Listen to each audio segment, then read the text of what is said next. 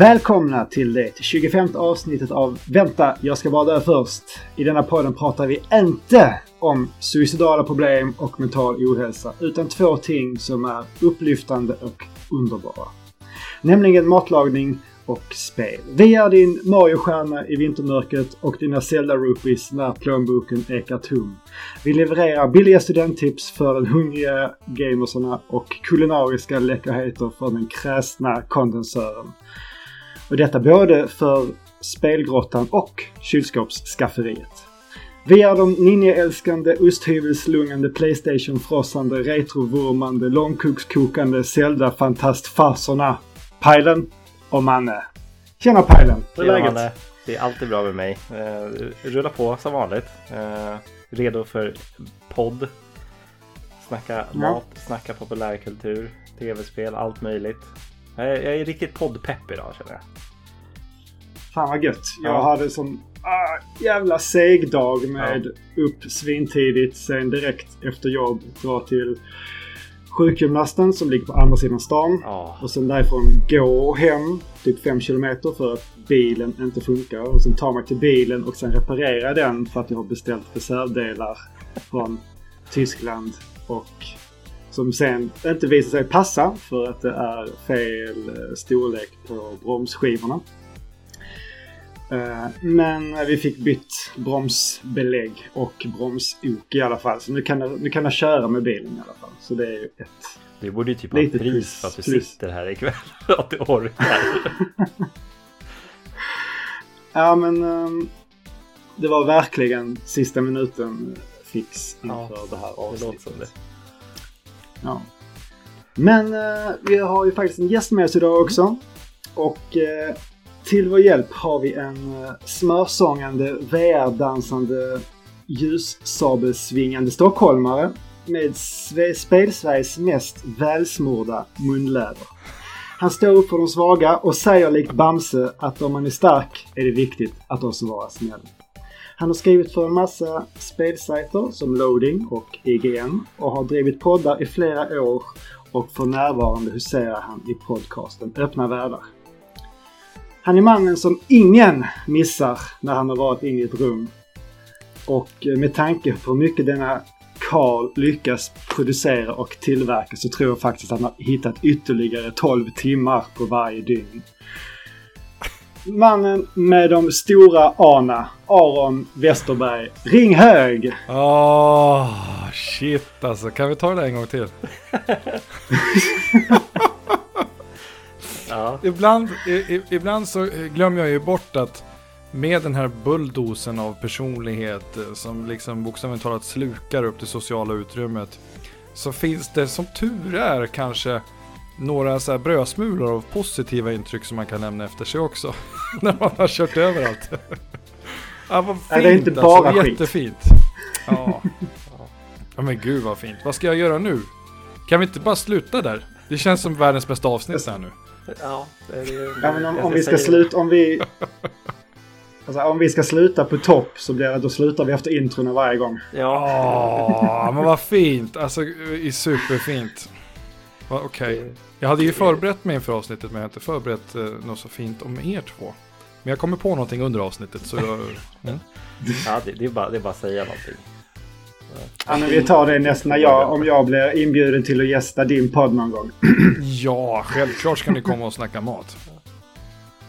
Göra. Absolut. Men eh, jag nämnde ju lite kort om det här Aron, men eh, om du lite så här för lyssnarna som inte känner dig. Mm. Vem är eh, Aron? Vad sysslar han med just varför, varför sitter du här och pratar spel och eh, matlagning med oss? Jag gör ju det för att eh, jag har eh, en del projekt i mitt liv och åtaganden och eh, kände att bredvid corona, bredvid eh, nytt arbete, bredvid eh, familj där barnen har 67 träningspass i veckan, det är matcher och det är det ena och det andra. Så tänkte jag att nej, stopp. Alla andra. Ikväll har jag fan mig blivit inbjuden av Pajlen och Manne. Och det är prio. Så det är väl därför jag sitter här idag. Eh, jag har ju lyssnat på er, de första avsnitten eh, såklart. Och sen så tappade jag lite, ni är ju tacksamma på det sättet. Ni producerar ju inte så här spontana avsnitt, tre stycken i veckan, utan det är lätt att catcha upp också känner jag. Ja. Så det är skitbra. Men jag har inte hört alla avsnitt, men jag har hört dem och det jag gillar är ju såklart det här genuina i att snacka mat, för vem vill inte prata om mat, men också att prata om det som oftast är följetongen när man har käkat något gott och sådär. Och våra möten har ju oftast varit i samband med god mat och mycket spelande på eh, Retrospels meetup. Mm. Eh, eller Retroresan meetup, såklart. Ja. Så att det, för mig är det här en förlängning av de mysiga stunder vi har haft i köket på nätterna eller framför en skärm där borta. Eh, så det här blir en liten, en liten dröm varje gång jag får höra er prata om det här. Eh, som man drömmer sig bort. Speciellt nu i dessa tider. Det var, jag tror att du sa lite fina nu. Jaså, okay. Det är bara början. Nej, nu ska jag inte sätta press på mig själv. Men, men så, så tänker jag, och det var så det kändes i alla fall. När jag lärde mig om att ni hade börjat med en podd. Det kändes mm. väldigt eh, mysigt sådär. Eh, men annars så sa du det mesta där själv tycker jag, Manne. Så är det ju. Eh, när du beskrev det så himla fint. Det känns ju jätte... Oerhört uh, värmande och, och fint. Mm. Det betyder mycket att höra sånt. Mm. Vad kul. Men som sagt, vi har ju med dig lite här för just med tv-spel och hur du, jag vet ju hur mycket du brinner för det och jag förstår inte hur du hinner spela och konsumera så mycket som du gör. Spe, spelar du alla spel på typ tre gånger hastigheten? ja, jag tror att det, eh, här har ju du och jag lite gemensamt eh, Pajlen. Vi kan ju båda relatera till de perioder i våra liv där vi hade möjlighet att sjunka in i djupsömn direkt mm. Eh, och sova de här 4-5 timmars passen. Du är faktiskt den första jag träffat som också bara direkt relaterar, eller om det var du som lyfte det eller om det var jag som lyfte det, att det kom på tal. Som, som bara säger, ja men det där känner jag igen, det har jag också varit inne i. Nu är jag inte där längre, eh, så att jag hittar ja. inte de timmarna riktigt lika ofta. Men jag tror att, eh, jag tror att eh, jag har nog fastnat sedan många år i ett i ett läge där jag faktiskt prioriterar spel framför andra medier. Och jag tror att många andra som sysslar med det som jag gör, om man täcker just spelbranscher i skrift eller i tal eller hur man vill göra det. Eh, jag tror att många andra gör mycket annat också. Mm. Folk skriver och pratar om WandaVision och, och, och, och mina fantastiska podcastkollegor Jules och Sara har ju tittat på hela liksom Bridgerton. Eh, och alla de här grejerna vill jag också se, även den tiden det blir för mig som att okej, okay, det är 11-12 timmar kanske till någonting annat. Mm. På 11-12 timmar har jag förmodligen tagit mig igenom två indieupplevelser. Nej, men då är ju prio bara självklart på till sistnämnda. Jo, så att jag har fastnat lite i den. Det blir ju lite det där, liksom, precis som du säger, när man kommer in i liksom, vuxenlivet, mm. liksom har eh, liksom barn som du också har nu, Manne. Det är liksom man, må, man måste ju lägga prio någonstans. Mm. Jag tittar ju inte alls på till exempel serier eller nya filmer. Det är ytterst sällan jag faktiskt tar mig igenom någonting. Det, det är väl nu när, som du tidigare nämnde nu Aron, WandaVision, när liksom allting har kommit. Då kommer jag plöja den liksom på två mm. dagar. Men då, då mm. lägger jag den tiden de två dagarna och kanske inte spelar någonting. Uh, men annars är jag ju mycket i, i det där också att jag, som du säger, jag behöver inte sova så mycket. Jag, mm. jag sover fem timmar på natt och det räcker liksom. Mm. Och då kan jag lägga de timmarna på ja, men, spel eller upplevelser som jag vill, vill ha eh, på det sättet. Mm. Annars går det ju inte ihop om jag ska gå och lägga mig klockan tio. nej, nej.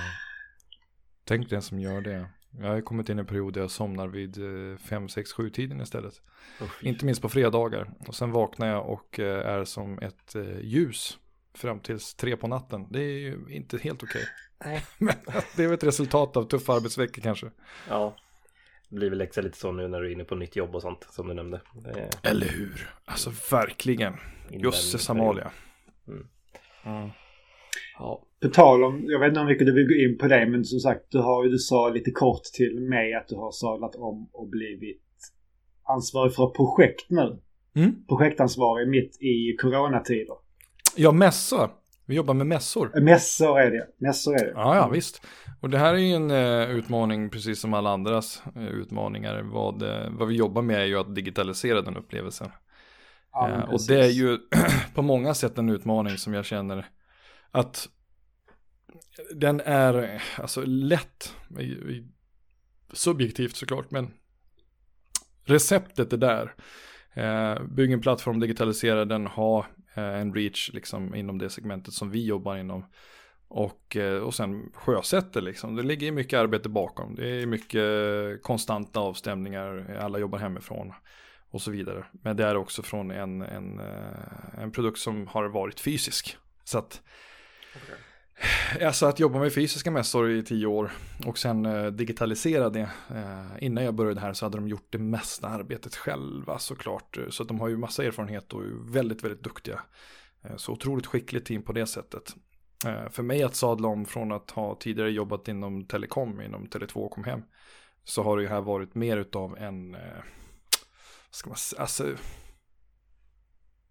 Alltså det, det är ju mer utav eh, delvis lära sig repen, delvis sätta min prägel på hur jag vill att vi ska göra vissa delar och sådär. Så att, eh, summa summarum, det, det är alltid kul med utmaningar. Mm. Så är det ju. Men det märks också hur, hur slitigt det kan vara när man verkligen inte kan allting. När man inte har byggt upp alla rutiner och satt alla alla kanaler liksom. Eh, och när jag sköter sig förra jobbet då kunde jag ju, kände jag att jag ibland kunde vara på semester en hel månad och komma tillbaks. Och allting bara flöt. Mm. här, ja, vem behöver mig? Å ena sidan, å andra sidan, fast vad bra jag har gjort det här nu, för nu är det mycket som rullar liksom, alla vet vad de ska göra och så vidare. Ja, men all, allting går på rutinkänslan ja. liksom. Eh, ja, ja precis, och, och just det faktum att man kanske inte behöver vara där. Så att det, den känslan har ju varit frånvarande. Så det är ju stimulerande och motiverande på många sätt eh, där jag jobbar nu då. Mm. Ja. Det är ju såklart att du blir trött på kvällarna då kan jag tänka mig. Ja, ah, visst. det är visst. en helt annan tankeverksamhet som rullar. Det... Ja, ah, visst är det så. Visst är det så. Nej men verkligen. Uh, och så är det, det konstanta deadlines just nu då, så att då blir det mindre träning också. Och det är dumt att stressa inför träningen, men fasen jag lider av att inte ha min rutin på att vara på gymmet fem, sex gånger i veckan. Alltså, den, är, den är long gone just nu. Så jag tänker att okej, okay, stressa inte upp kring det utan det kommer när det kommer. Mm. Mm. Ja men det är helt rätt tänkt. Mm. Ja.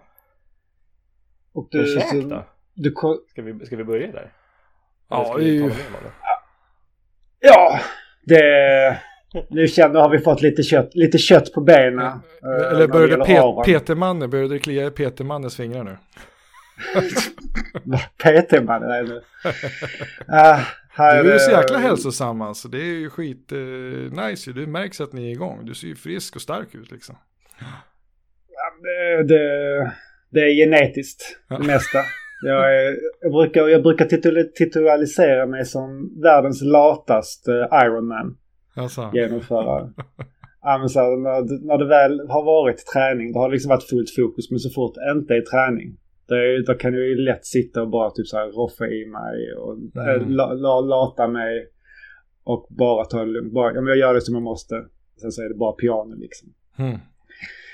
Men nu har det varit... tränar mycket man också. Så, så, så här i introt. Bara, men jag gick fem kilometer idag. Man bara, okej. Okay. Mm. Jag kan inte ens komma ihåg när jag gick ja. fem kilometer sist. Ja, men du vet avstånden här i Norrland är ju lite annorlunda. Ja, det är ja, sant. En runda runt Skarpnäck, det är ju 4,5 till 5 kilometer. Så jag, jag, kan ändå relatera till den. Det är inte mer än en halvtimme, liksom 40 minuter. Nej, kanske inte är. Jag, vet inte hur mycket tid. Jag, går, jag går fram och tillbaka till förskola och skola varje morgon. Ja. Det är lite det. Ja. Ja. Nej men eh, okej, okay, då rullar vi in lite på eh, matsegmentet då. Och eh, jag lyssnade ju på er i Öppna Världar när Pajlen eh, gästade där. Och då var det just det att eh, vad du skulle prata om du någonsin var gäst hos oss. Och då var det ju hamburgare som kom upp på tapeten. Så jag tänkte att för lyssnarna idag så kommer vi köra ett litet hamburgarbonanza med allas eh, med favoritburgare, patties, eh, toppings, bröd, såser, dressingar och tillbehör. Ja, Vi kör av liksom så här. Vi snackar hamburgare nu. Mm. Härligt ju. Hur känns det? Det är ju fantastiskt. Det är ju en smaskig rätt liksom. Mm. Det, det, det, Och det är liksom den- det är den bästa- Också. Mm. Ja, Men men man, kan, man ju få, man kan ju göra, precis, man kan göra så himla mycket med den. Det är Mm. liksom en hamburgare och en hamburgare, det är liksom här två helt Ja, olika rätter. Just det. Mm. Men Pajlen, var, var känner du att vi ska börja någonstans? Eh, ja, vart ska vi börja?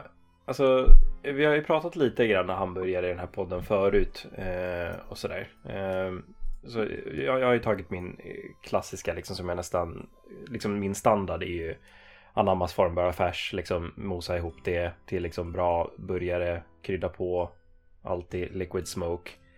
Eh, och... eh, Sponsored liksom- by Liquid Smoke. Precis, vi borde bli det snart.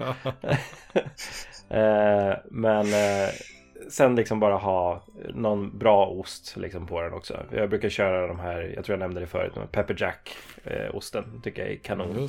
Mm. Eh, och sen liksom enkel topping beroende på vad man vill ha. Ibland bara stekt lök. Om man vill man ha lite sallad eller ska man köra saltgurka eller liksom pickles eller någonting sånt. Det beror på lite grann vilken smak man vill ha.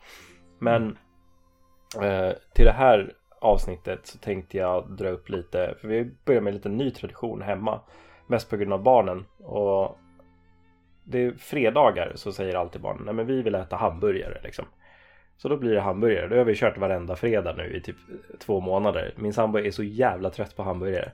Eh, vilket jag förstår. Eh, så jag- jag har försökt testa lite olika grejer. Eh, bland annat liksom, ja, men, blanda på an, andra olika grejer. Liksom göra bönburgare. Eh, jag har gjort eh, liksom morotsbiffar och försökt ha liksom lite fräschare, kanske ja, men lite sötare sås med det och eh, kombinera det med liksom eh, mer sälta i liksom vegetarisk bacon och sådana saker. Hittat en perfekt bacon nu också för övrigt som är vegetarisk. Jag kommer inte ihåg vilket märke Vad är det för någon då? Aha, okej, det är någon sån här fake, det, fake, ja, det, är- fake, ja, bacon. Bacon bacon. Eh, men det, det, är- det är inte sojabaserat i alla fall utan det är, det är någon, någon annan grej. Jag ska kolla upp det till nästa gång. Mm. Eh, men den har funkat perfekt till de här morotsbiffarna och så. Men någon jag gjorde här senast var Det är väl egentligen en ganska klassisk burgare nu för tiden. Men eh, den här liksom lite mer tacoburgaren. Att man har eh, liksom en schysst liksom spiskumminsmix i färsen. Ah. Och sen eh, kör på med eh, någon ganska spicy ost. Och sen så toppar jag med eh, ehm, liksom hackad chili under burgaren. Och guacamole uppe på. Eh, Mm. Och det, det är det är ju kanongott liksom. Och jag vet att jag körde även liksom likt eh, Max brukar göra eh, med nachos i också. Eh, för att få den här krispigheten och så. Och det, det är kanongott liksom. Det är, det är just det här som är så roligt som vi nämnde i början nu. Att man kan göra så jäkla mycket med olika burgare. Liksom. Men ska man ha bacon i? Vilken ost ska man ha? Ska man bara ha karamelliserad lök? Eller ska man ha en sås? Eller vad, vad man nu ska ha. Liksom. Räksallad. Eh, Räksallad, absolut. Varför inte? Eh, inte? Inte någonting jag föredrar, men eh, absolut, det funkar ju. Eh, eller som vi pratade om i senaste avsnittet, liksom, varför inte bara en enkel crème fraîche sås liksom? Just det. Eh, Mm. kör de liksom någonting sånt. Mm. jag vet ju också, som jag introducerade för barnen någon gång, vilket inte var en jättehit. Men när jag var liten till exempel, om vi skulle iväg på så här utflykter eller någonting. Då gjorde min pappa alltid falukorvsburgare. Han stekte på falukorv i skivor och sen så körde vi det liksom som, som hamburgare. Liksom Mm. lite ketchup, två hamburgerbröd och en falukorvsbit i mitten liksom. Superenkelt, funkar liksom. Barnen var så här, nej men det här är inte hamburgare. Så jäkla lifehack. ja. Är inte, det, är inte det en klassiker man kör i skol, på skolmatbespisningen? Eller vi hade ju det ganska ofta vet jag. Att Ja, man det fick har jag aldrig ätit tror jag. Inte i hamburg, skolan. ham, hamburgar, hamburgarbröd, falukorv och mos. Mm. Ketchup och rostad lök.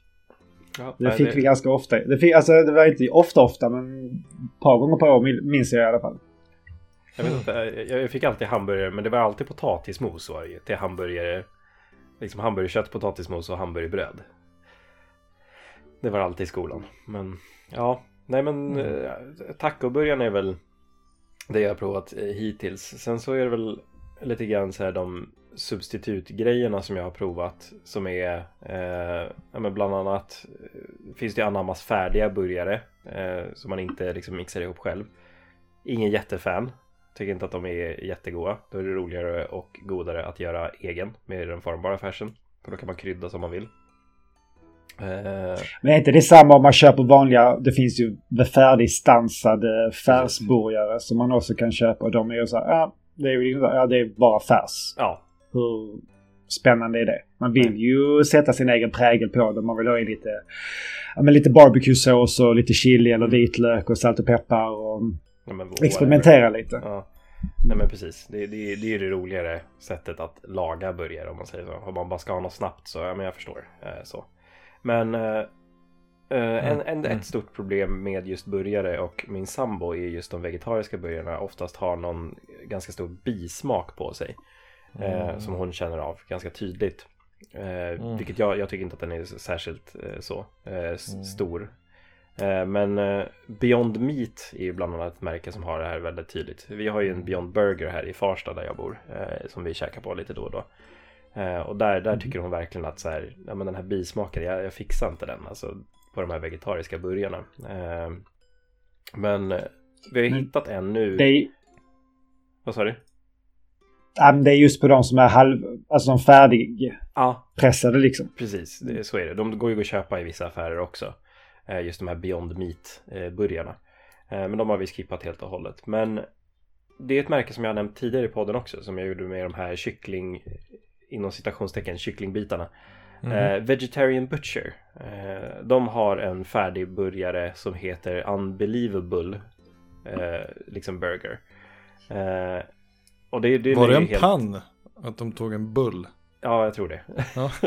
För att den är helt vegansk liksom. Ja. Eh, sojabaserad och det här är nog, om man tycker liksom anammas färs är väldigt lik liksom riktig färs mm. om man säger mm. så inom citationstecken.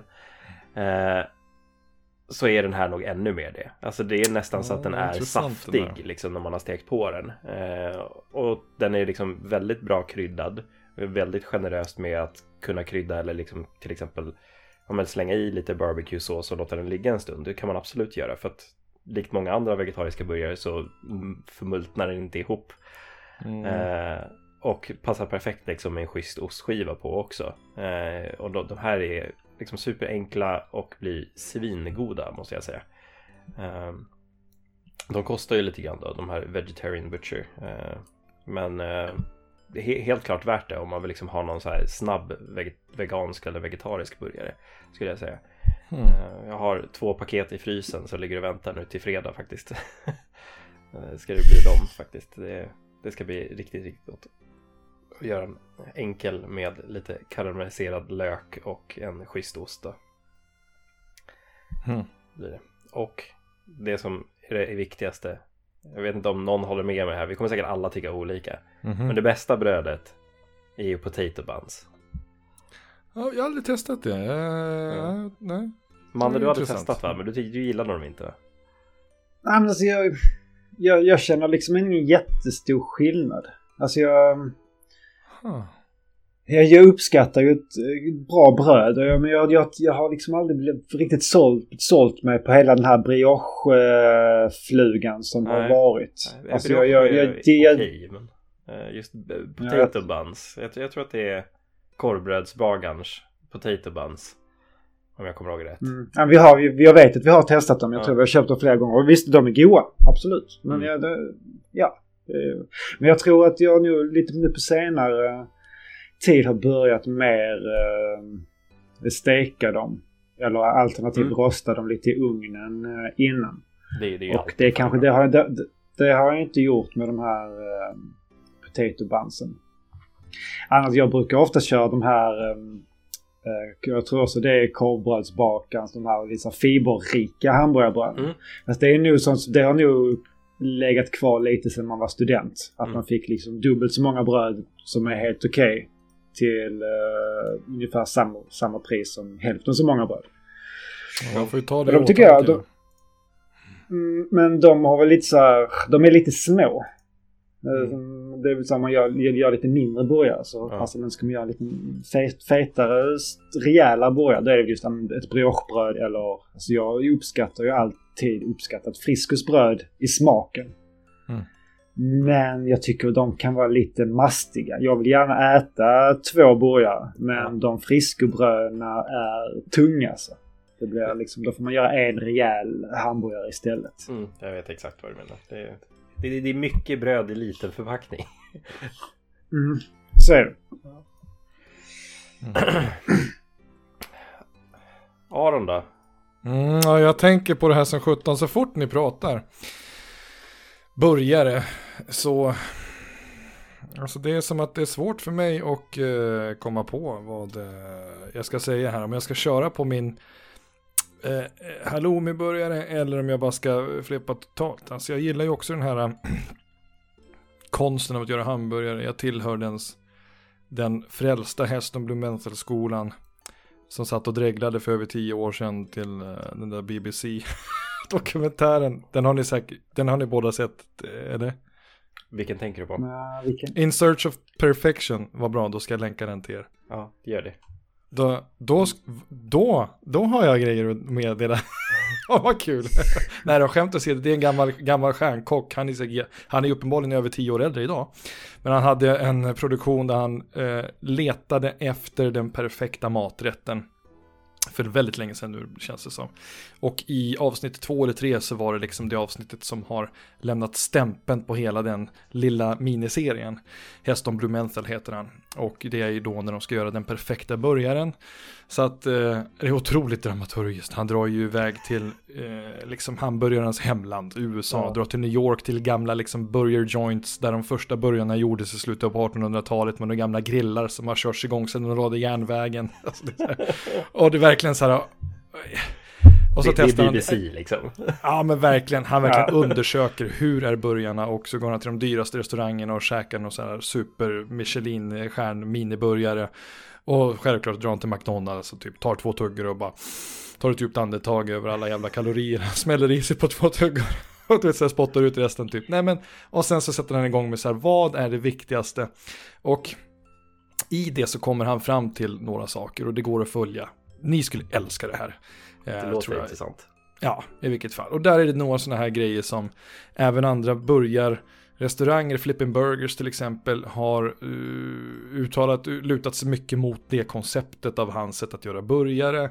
Bageriet Magnus Johanssons bageri i Hammarby Sjöstad, eh, vilket är det jag föredrar att köpa bröden ifrån, kommer också ifrån det tänket på sättet de gör. Det är inget jätteavancerade recept, men det är att göra ett burgarbröd som står emot trycket, men som inte är för tjockt. Mm. Eh, Är ni med? Som inte blir vattnigt och sjunker ihop när det är såser eller fett. Eh, Men samtidigt också är, är, det- är sött och tillräckligt starkt för att stå emot och sådana här grejer.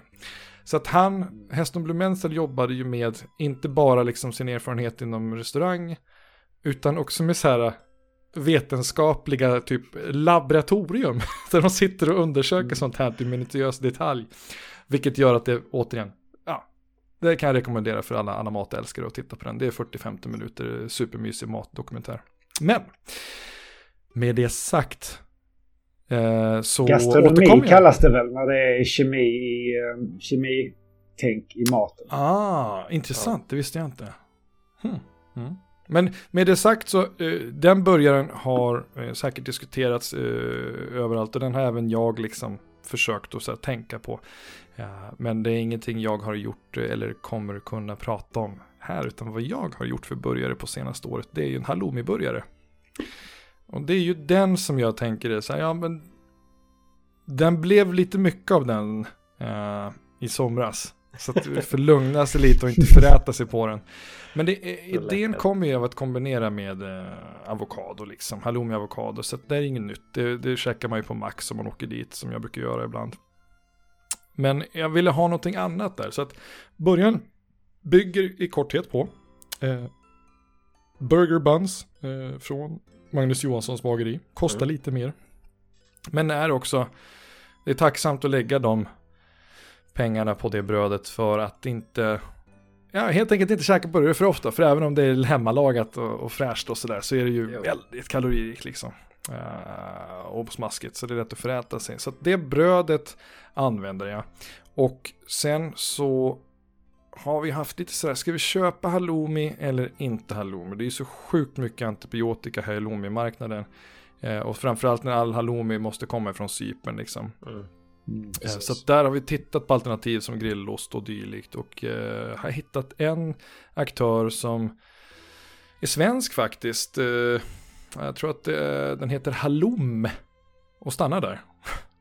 heter den. Den är helt okej och jag tror att smakskillnaderna mellan vanlig halloumi och de här grillostarna och halloum som vi brukar köpa som finns här där jag bor är oftast mest framträdande när man steker de här ostarna.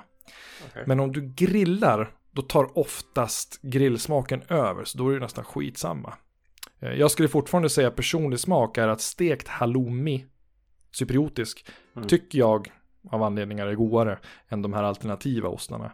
Men så länge jag grillar det, då är det eh, i stort sett same same för mig. Så att då tar jag den eh, som huvudportion. Sen är det såklart rödlök, färsk rödlök. Mm. Eh, och avokado. Skivad avokado, gud nu blir jag hungrig. Eh. man blir det när man är med i den här Ja, mm, visst alltså. Och sen, sen kommer ju den här tricket om jag får säga det så. Det här måste ju grillas och då grillar jag det i grillgaller. Så jag klämmer in det, det måste man nästan göra tyvärr med halloumi, annars så ramlar de ju igenom gallret oftast. Mm. Ja, så att eh, skivar till den eh, i väldigt många skivor så att jag kan lägga flera skivor på lager också. Ja, och lägger det på grillgaller så att det får fin färg. Eh, och sen gärna en eh, ett gjutjärnspanna på grillen. Eh, jag kommer skicka en bild till er här så ni kan se lite hur det kan se ut när det här eh, gjordes i somras ute i sommarstugan. Då har ni det i eran chatt där till exempel. Eh, och det som händer, det är väl egentligen, det hade det inte alls, det bilden var för stor, skitsamma.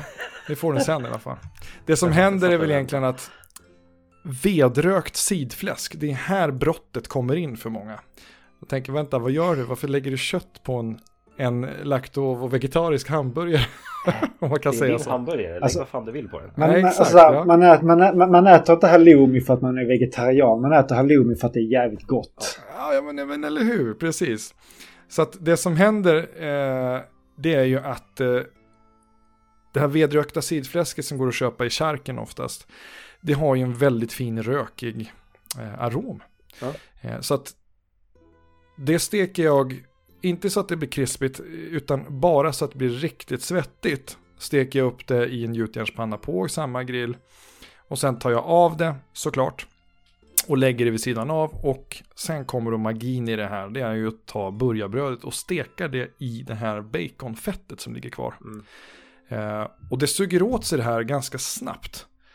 Så att det blir en väldigt krispig yta på eh, toppen och eh, botten. Eh, locken, eh, locket och botten helt enkelt. Mm.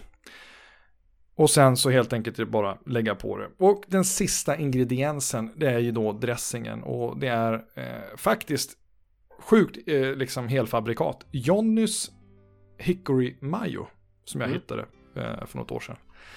Ehm, den gör verkligen jobbet och jag vet att det går att göra mycket av det här själv om man blandar lite majonnäs, tar lite rökarom kanske och slänger på lite paprikakrydda och sådär. Men, men den gör verkligen jobbet eh, på en sån här burgare. Så att det är avokado, det är färsk rödlök, eh, det är bröden som är stekta i eh, fettet från baconen, det är halloum, den grillade, och givetvis baconet på toppen. Och den här, och sen då Johnny's Hickory Mayo. Det jag tänkte på när jag käkade den här var att det här liksom gav mig den här sista pricken över i som en klassisk halloumi-burgare inte har gett mig. Mm. Vilket är det rökiga, det lite köttiga. Eh, av uppenbara skäl så har det inte gett mig det. Men ja. Så Så att den, är här lite förbjuden. Ja, men den är lite forbidden och det är det jag tror gör att jag gillar den som fasen. Den fick goda betyg också på uh, meetupen i somras uh, när jag bjöd bland annat Anton på en burgare uh, och sådär. Men liksom, ja, där har vi den. Ja. Och jag skulle nog behöva lova mig själv att bara laga den på somrarna för att jag, jag gjorde i ordning en sån här om veckan när jag var ute i sommarstugan och kollade vattnet. Fan, jag, det är farligt nära så jag ska inte förrätta mig på den. Det är viktigt. Kollade vattnet. Mm. Ja, eller hur? ja. Smet iväg från familjen bara för att steka lite burgare. Ah, tänka sig, vet du, vilken resa. Ah. Nej, så den, den gillar jag. Eh, men sen om man ska vara sån då och gå lite bara på att hinta om Heston Blue Mentals burgare. Nu fick ni en liten bild på hur det ska se ut när jag står och gör de här grejerna. Eh, då är det ju att, att jag är ju en person som främst gillar bröd, kött och kanske ost. Mm. Och i bästa fall en senap. Jag vill inte ha mer liksom. Jag vill inte ha mer på burgaren utan då är det viktigt att burgaren kommer med en bra kompis till festen. Mm. Och den kompisen kan i bästa fall vara ett rödvin. Eh, för att jag, jag, älskar att stå och ta den här extra burgaren som man har gjort av sin patty som inte fick ett bröd. Och så brukar jag gilla att ta den och liksom rycka av bitar av burgaren. För att det, det, faller lätt, det faller isär så lätt. Det här är en sån här ja. klassisk grej som de lyfter i, i uh, In Search of Perfection då. Att när du maler köttdelarna så kommer ju fibrerna ut i, i horisontell riktning och då är det viktigt att du tar emot dem. Så att alla ligger och går ihop så här. Så att du inte blandar och pressar ihop det. För sen när du formar burgaren då skär du med kniven rakt av. Och sen vänder du så att själva... liksom. Ja, ja visst. Så att burgaren ligger med alla fibrer bredvid varandra. Och har du gjort det rätt, då faller det som smör i solsken när tänderna går igenom. Och då kan du liksom bara lätt plocka av bitar av burgaren. Sånt kan jag älska att stå och göra. Mm. I love it. Ja men visst alltså. Uh, så att den, den är ju fantastisk när det kommer till burgare. Att mm. stå och käka upp den där sista burgaren som ligger kvar på grillen utan ett bröd. Och då gärna med ett gott rödvin liksom så att saltade köttet får bada lite i, i, i munnen innan, innan det liksom sväljs helt och hållet. Eh, efter att man har tuggat det såklart. Men, ja. ja, ni förstår vad jag menar. Ja, det förstår jag menar. Absolut. Det, men det låter väldigt kul också att blanda liksom så här burgare som ändå är liksom en så här street food grej från början mm. med rödvin. Liksom. I know. Liksom, men ja, det, det kanske funkar. Det, jag, jag Nej, det, det är just... Så... Ja, och det är väl det som jag känner att just börjare i sig och rörsut, det går fan inte ihop. Nej. Men just de här sista delarna. Ja. Ja. När den ligger ensam och bara är kött. Som oftast är gjort på, ja men du tar vad är det han rekommenderar? Han har något sånt här recept han säger du ska ha 50% short rib, du ska ha 25% brisket ja. och du ska ha 25% eh, någonting till liksom. Och det jag brukar göra när jag beställer köttdelar i disken det är att jag ber dem att slänga i 10-20% av sitt späck mm. som de har, som bara ligger och ingen jävel vill ha, men det vill jag ha. För mm. att maler vi ihop det Åh jäklar vad de där rinner alltså. De gråter sig in i helskotta de här burgarna och det brinner på grillen. så du måste grilla det med locket på vet du. För att öppna det där då kommer den där oljan sätta igång värsta fyrverkerierna. Äh, det, det blir, och då blir det så här saftigt. Ja, nu ja. sätter jag igång. Fasen vad taggad jag blir. Ja, ah. det, det, är kul, kul att lyssna på. Det... Vi, vi, vi, vi längtar till sommaren oh. och uh, grillfester. Helt ja, enkelt. Mm. Faktiskt. Manne då? Vad är den perfekta början? Alltså det är ju så här, jag, jag går... Jag har ju min, vad ska man säga? Din paradburgare? Min go...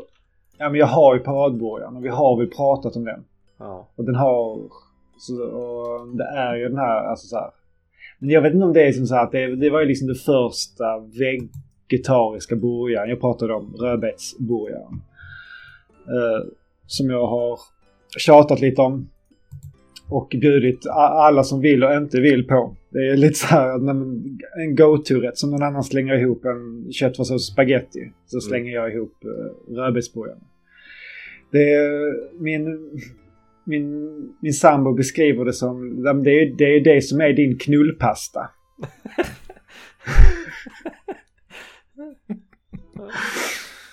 Ja. Och det, är, det är ju den rätten man bjuder hem någon på för att Ja. få till det helt enkelt. Och det var väl lite så vi, vi, vi lagade, så när vi började träffas så var det en, och annan rödbetsburgare som slank ner där i början. Ja.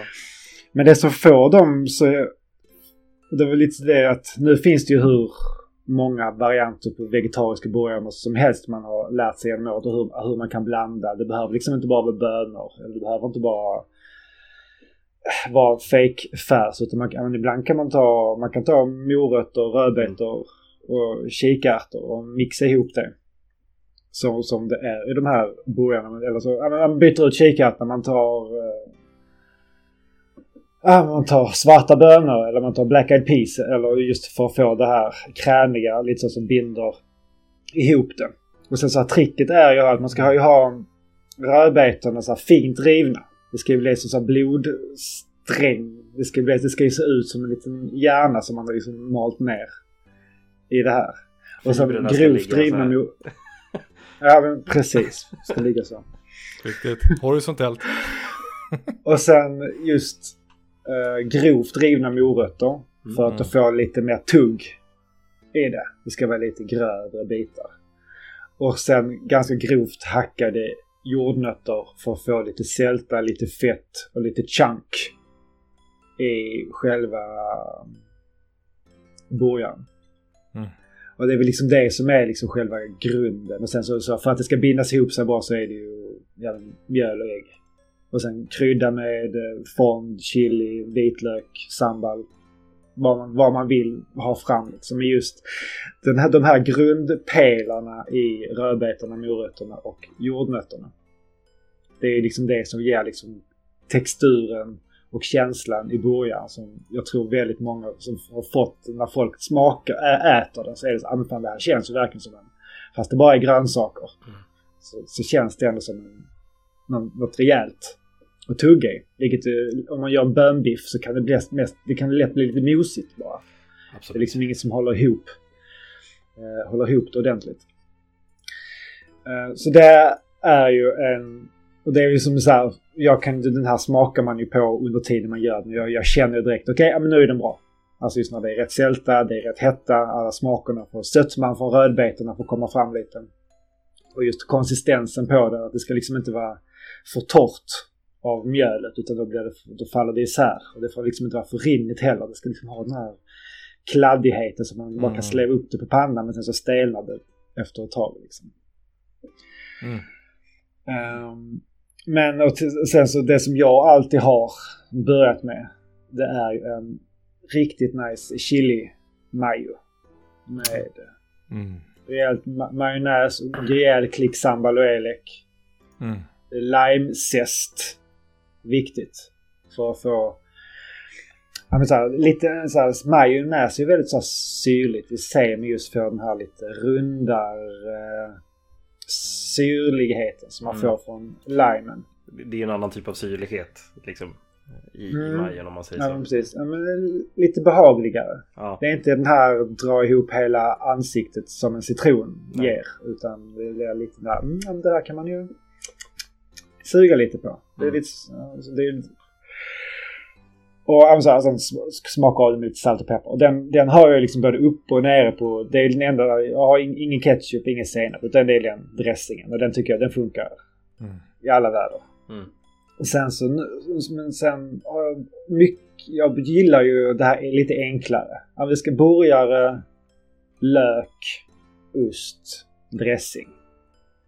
Det är liksom, det, och då får det gärna vara det picklad rödlök, rostad lök, glaserad vit, äh, gul lök samtidigt. Så Det är picklad så här- rödlök och gul lök samtidigt eller? Ja men som man har stekt, stekt, Ja. stekt gulög som man har så här karamelliserat. Ja, varsin sida av eh, hamburgaren.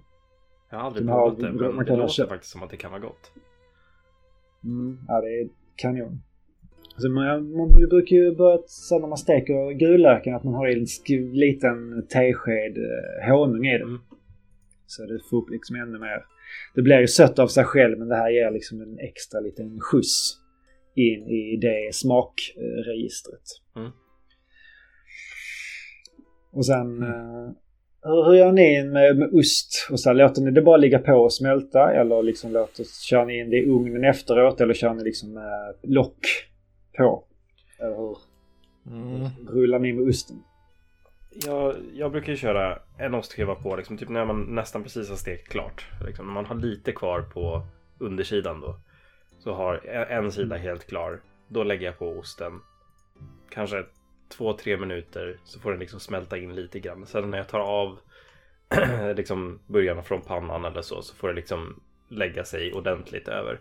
Eh, sen beroende på vad det är för ost jag köper. Om jag köper Eh, med liksom de lite tjockare bitarna som jag har eh, på Ica här eller liksom hyvla själv. Då brukar jag köra med lock i stekpannan. Eller Mm. eh, liksom någon, någonting över burgarna bara om man säger så. Så att liksom Mm. den liksom får ja, men smälta till sig ordentligt. Eh, så. Eh, men jag brukar, brukar inte köra i ugn utan det får liksom smälta på början. Liksom. Det, ska, det ska bli ett andra skinn på början. liksom. Mm. Ja, men där är jag likadan. ja. Men det var faktiskt eh, de, ostarna som jag, det var så intressant. Vi har ju sommarstugan, vi är ju färska sommarstugeinnehavare. Mm. Eh, och en gemensam vän, Andrew från Trekraften, han tittade ju förbi i somras och, och hälsade på med sin respektive och där så passade han på att lära mig att ja, tio minuter härifrån Aron så finns det ju en, eh, en gård, Väddö gårdsmejeri, där de säljer eh, hamburgerost från den gården. Eh, som är väldigt populär tydligen. Eh, så att där följer jag ju direkt in, eh, blev ju väldigt kär i deras olika typer av ostar. Ja. Eh, Du så var att- inte svårbetalad. där- Ja, eller hur? Eller vad sa du för då? Ja, du var inte svårövertalad. Nej, nej, nej. Jag tänkte vara svårbetalad. Ja, just det. Eller vad sa du? Gå och köp Nej, men det ostarna stämmer. med Aron. Här har du. Ja, men det, och det är så här, sånt lyfter ju såklart eh, känslan av, av att liksom, Mm. att köpa något som är nära. Det är ju fantastiskt mysigt med närodlat, så är det ju liksom. Eh, Men då är det precis som, som eh, bilden jag slängde upp i chatten här, att Mm. fantastiskt lägger på den och låter den ligga där precis sista minuten någonting. Ja. Och sen gärna under lock liksom. Men det är också kul att experimentera med ostar som är helt otippade. Mm. Har ni testat? Uh, mycket mögelostar Jag om test- förstår vad jag menar. Det har jag inte provat. Ah, ah, nej, det, jag skulle vilja testa det lite mer nu när du säger Ja. det. Det låter som en väldigt bra idé. Det är ju trots allt inte helt ovanligt. Många eh, burgarkedjor har ju någon sån här blue cheese-variant. Mm. Eh, vilket var det som gav mig idén. Och jag är ju eh, en ostoman också i, i vanliga fall. Eh, så att eh, jag har ju några sådana här favoritmögelostar som italienska rosinis eller de som är lagrade. Och det finns även flera som är lagrade i druvfat. Som Mm. får en extrem sälta och samtidigt en väldig fruktighet.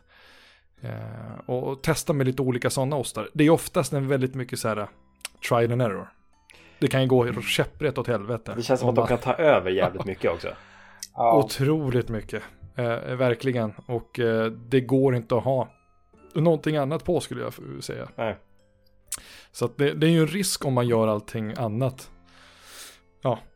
Om man förberett massor och gjort ordning ett kött och liksom stått där i grillen och förberett och så slänger man på den här osten och hoppas på att hoppas det funkar. Och så bara, nej det funkar inte. Då är ju allt kört liksom. Och där kan jag ju tänka mig att det kan vara, som, som jag nämnde, att man, man kör den här färdigburgaren som liksom är ändå ganska bland.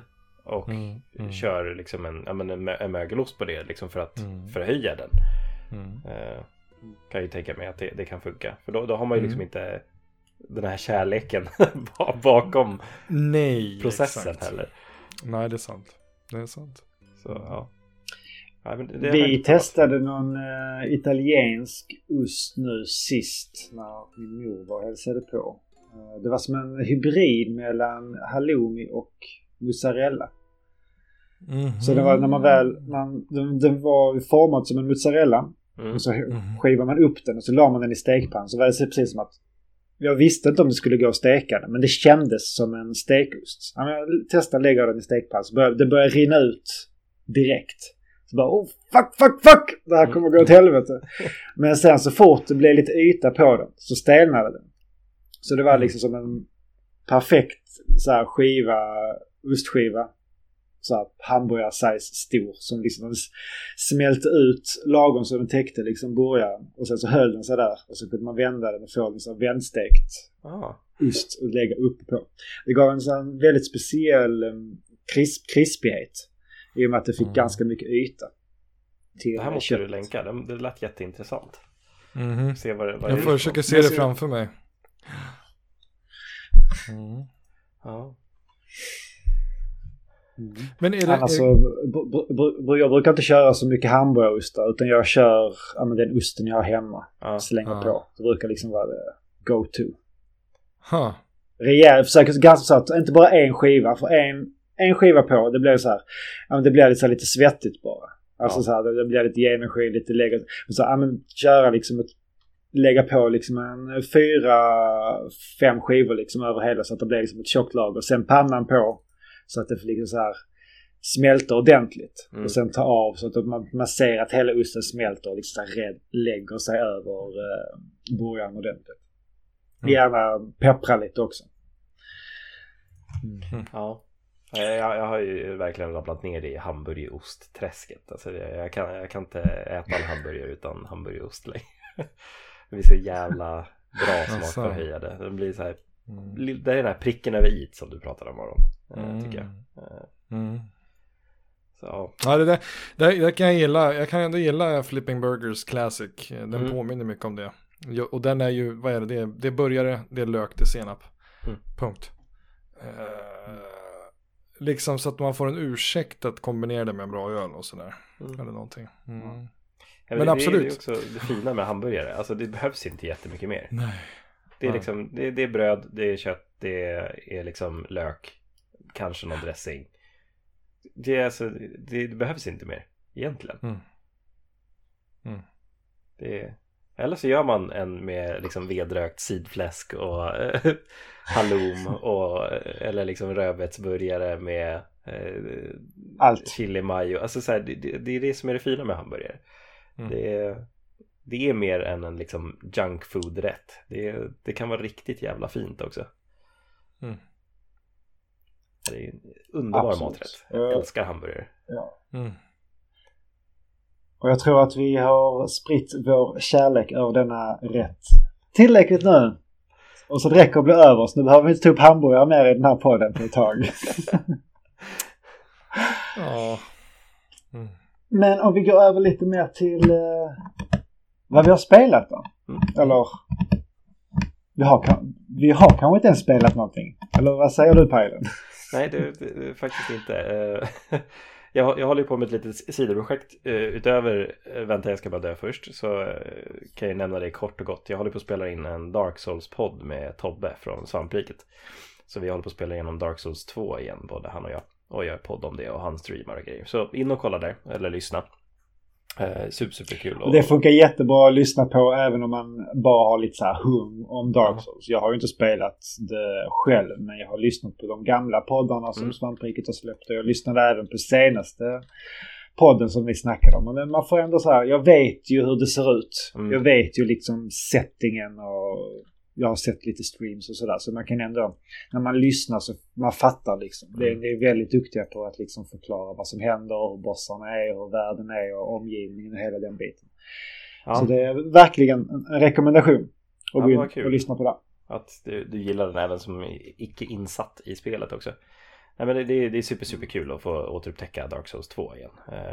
Eh, det som jag har sagt i podden, jag, jag har inte spelat det sedan det kom till PS3 liksom. Och då spelade det en Mm. gång och sen så spelade jag aldrig mer. Så jag har inte kört något DLC eller någonting. Så det, ja, det ska bli skitkul. Mm.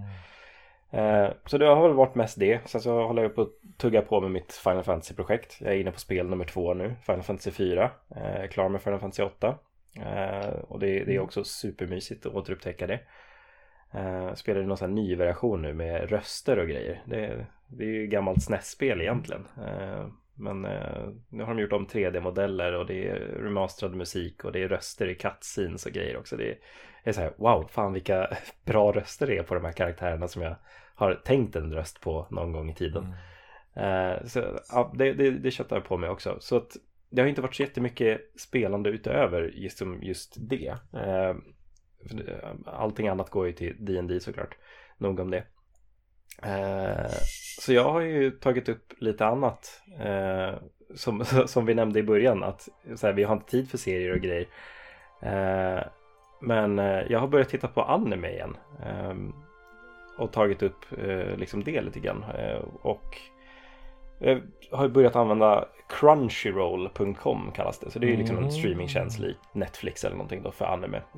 Och det, det är en liksom liten månadsprenumeration där om man ska ha liksom HD-kvalitet och i, slippa eh, reklam och grejer och sådär. Så det, det pungade jag ut. Men sen så såg jag även att deras utbud var väldigt, väldigt mycket bättre om man körde någon sån här VPN-tjänst också. Så Exakt, jag tänkte, ja. Eh. Hur är den i Sverige eller Europa då? Eh, jag kör ju NordVPN för att göra lite Ja. reklam. Eh, så eh, kör, kör jag en server i USA så har jag Mm.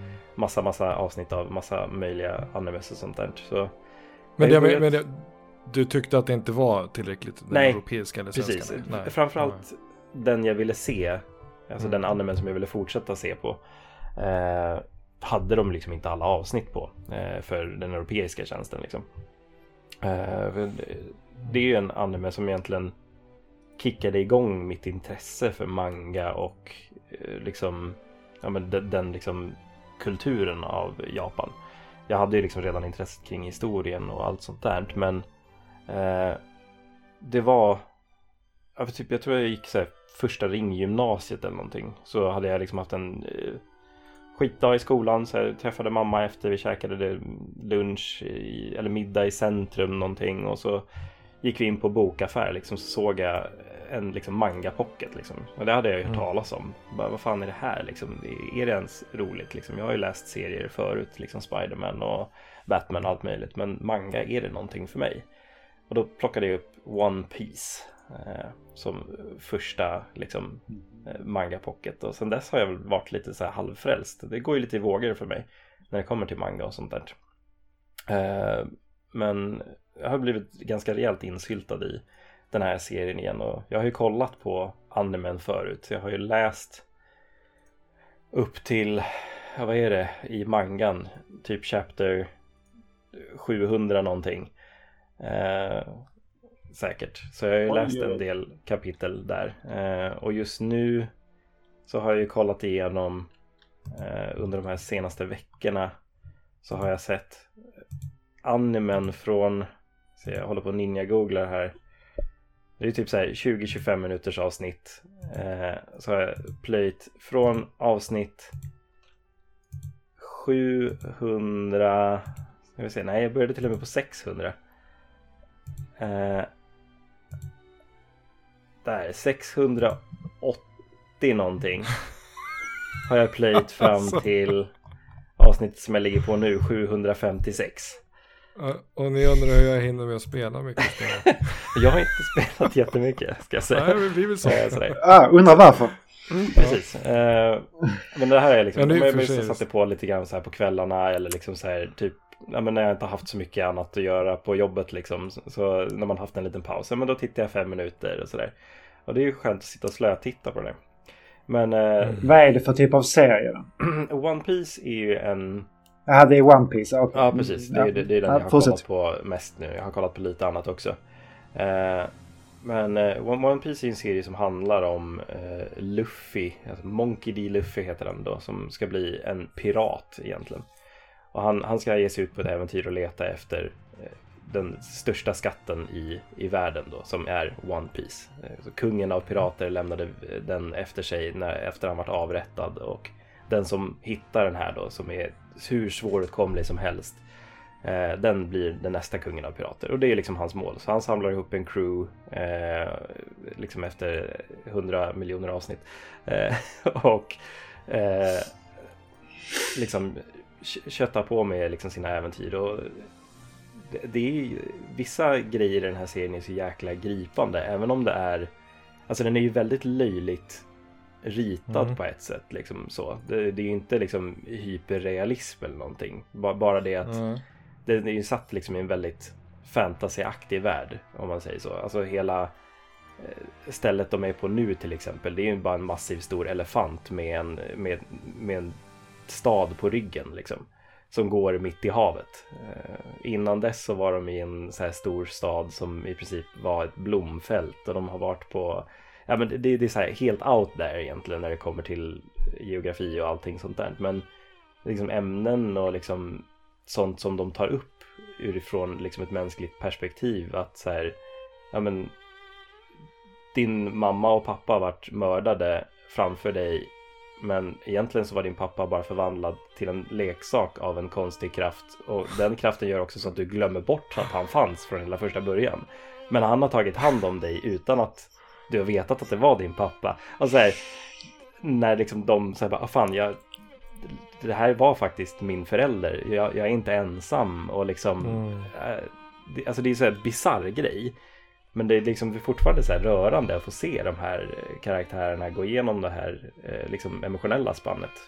Och liksom vad, de- vad de gör för varandra. Det är ju liksom det samma gamla trope, vä- vänskap eh, framför allt liksom. Eh, men det, det är skitkul att liksom titta igenom den här igen. Eh, och jag har även börjat lite grann, den är ju någon serie som folk har snackat jätte, jättemycket om. Men som jag inte har läst någonting om eller inte tittat på någonting. Men Attack on Titan har jag kollat på typ två, tre avsnitt. Mhm. Också en så här väldigt, väldigt intressant serie ur, om man ska säga så än en gång för att dra in D&D men ur, ur ett världsbyggarperspektiv. Sådär liksom att hela mänskligheten har i princip gått under och de har liksom samlat ihop sig i en stad. Som de Mm. liksom har byggt ut i olika schakt. Sådär. Så att liksom alla som bor i innerstaden är liksom de fina människorna.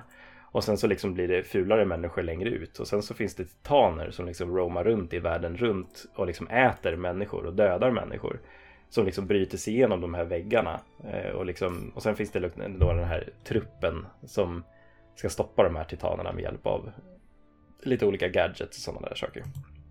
Eh, så den verkar vara väldigt, väldigt intressant. Eh, så det ska bli kul att ta sig in i den lite mer. Mhm. men sen så har jag väl kommit igång lite grann också. Jag, där har jag nog bara kollat ett avsnitt eller så. Men en gammal manga-favorit till mig. Eh, som också var en av de första som eh, jag började läsa. Och det här är ju eh, Pilen, Pajlen, eh, The Anime nummer ett. För att den har, eh, utspelar sig i liksom eh, Meiji-perioden i Japan. Där när liksom samurajerna slutar vara användbara överhuvudtaget. Eh, så Rurouni Kenshin, alltså Wanderer Kenshin, eller Wandering Swordsman betyder det. Eh, är en serie om ja, men en gammal avdankad samuraj som liksom var liksom the mass murdering machine under liksom tidigare perioder. Men han har liksom Mm. fått samvetskval nu och liksom försöker dölja sitt gamla jag.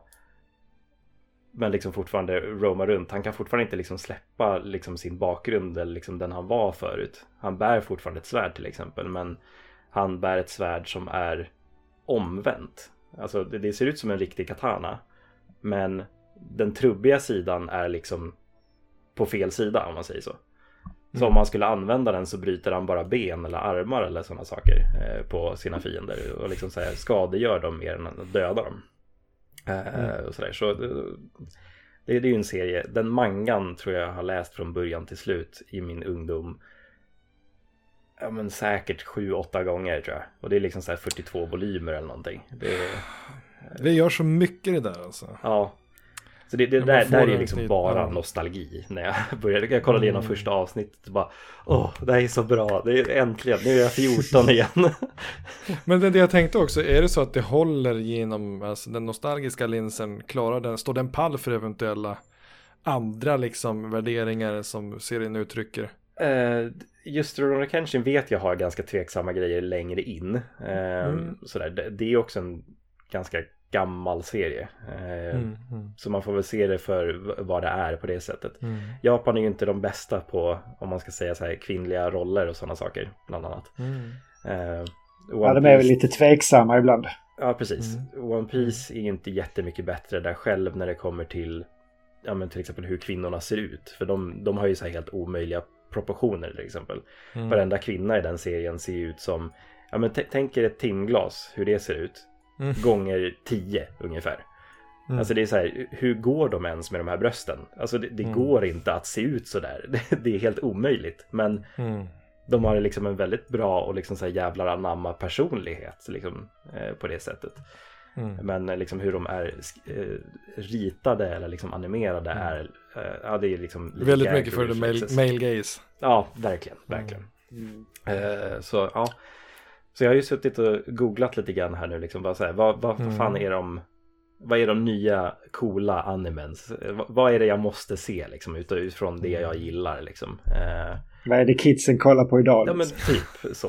V- vad är det som flyger? Ehm, Mm. eh, Så jag, jag har ju liksom gjort min lilla eh, Q-list på eh, min Crunchyroll här nu så ska bli kul att kolla Ah. igenom eh, eh, lite grann. Eh, bland annat så, den har jag också läst lite av eh, men den, är ju extremt pepp på se och det är Jojo's Bizarre Adventure som är Alltså den är ju skriven ur ett lite, lite skämtsamt sätt och den är liksom nästan homoerotisk hur de visar upp manliga karaktärer.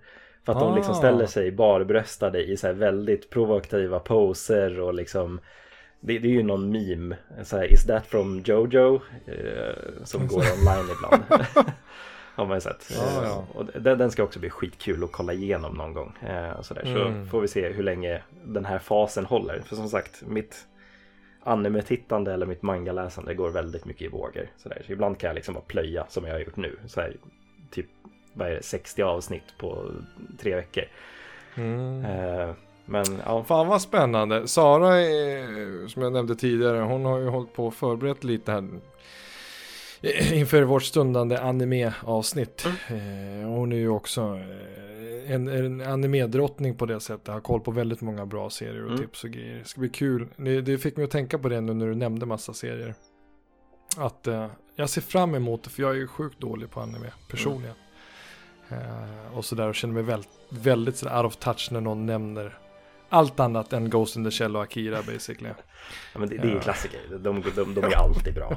Ja, ja precis.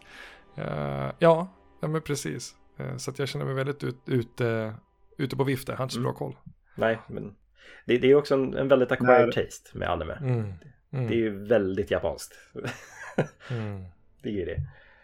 Eh, Men det, det, det, det är kul att ta upp den biten lite grann. Sådär. Så, Mm. inte Jag har ju så mycket spelat uh, Metal Gear Solid. Det är ju han med i mina ögon i och för sig. Det, det är också väldigt japanskt. Mm. Ja. Mm. Tittat på uh, Star Singer.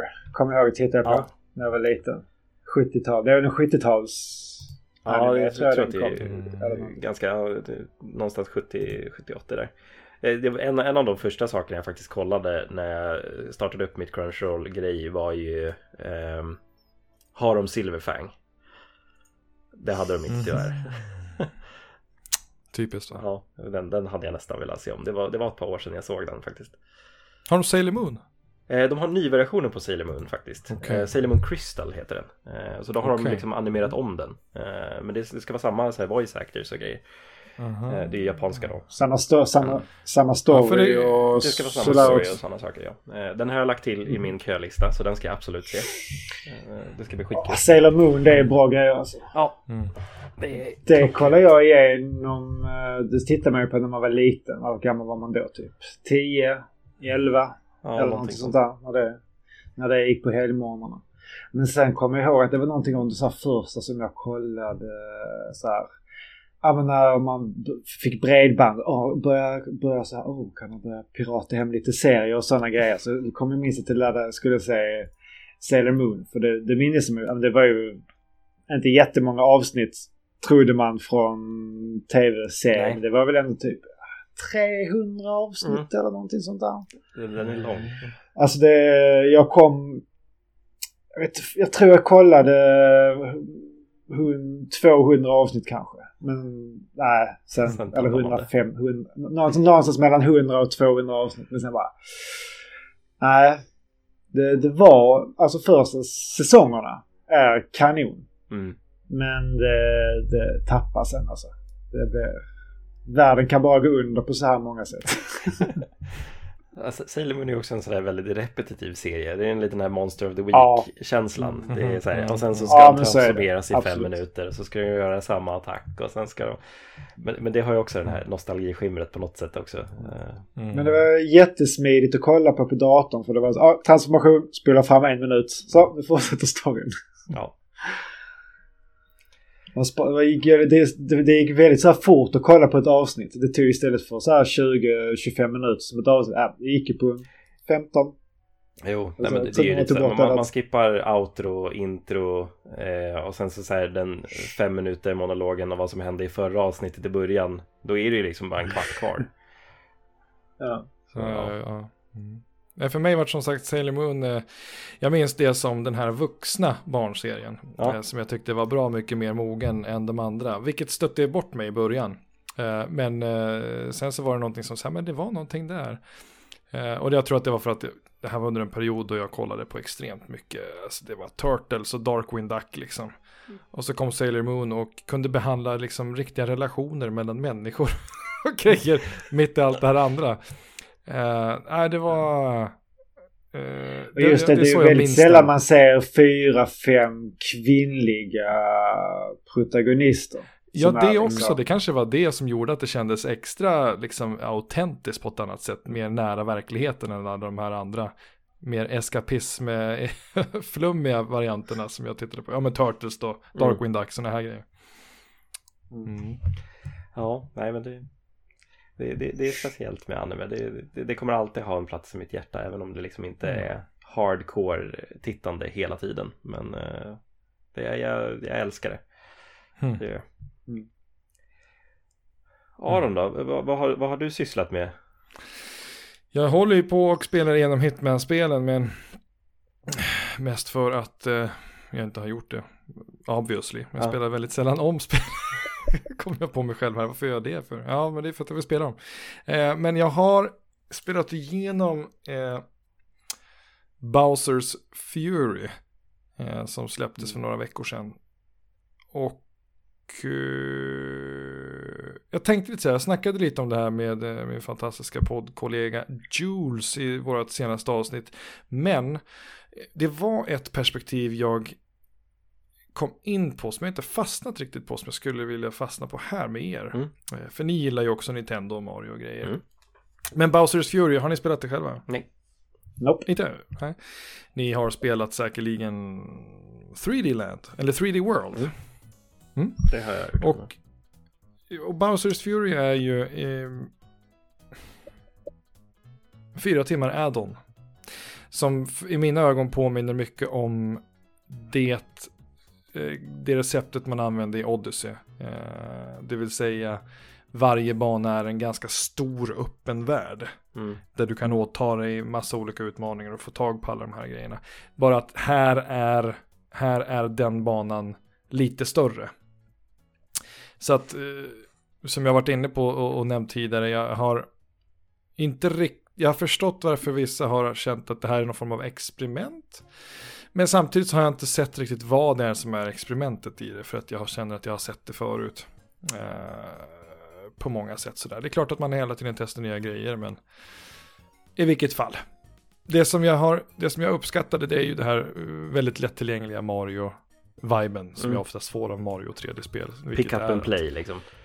Pick up and play och jag mår bra och det är färgglatt och eh, jag försvinner ganska snabbt in i det här och jag liksom låter mig svepas med eh, konstant. Trots att jag har sett det förut, jag har gjort det förut. Mm. När musiken kommer igång och den här lilla rörmokaren eh, börjar liksom löpa eh, så ja, då är vi igång. Och så är man där igen och spelar Mario. Men det jag Alltså, det är funderat så otroligt mycket. Ja, Ja. Lite, lite så också. Men det jag funderat på är just, alltså vad är det som, vad är det som saknas med Mario?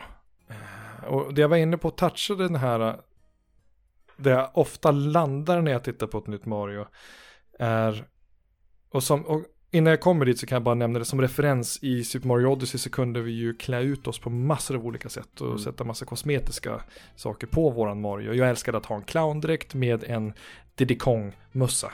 Eh, för det var min favorit liksom. Då, och då ser jag ju inte ut som den där rörmokern helt plötsligt.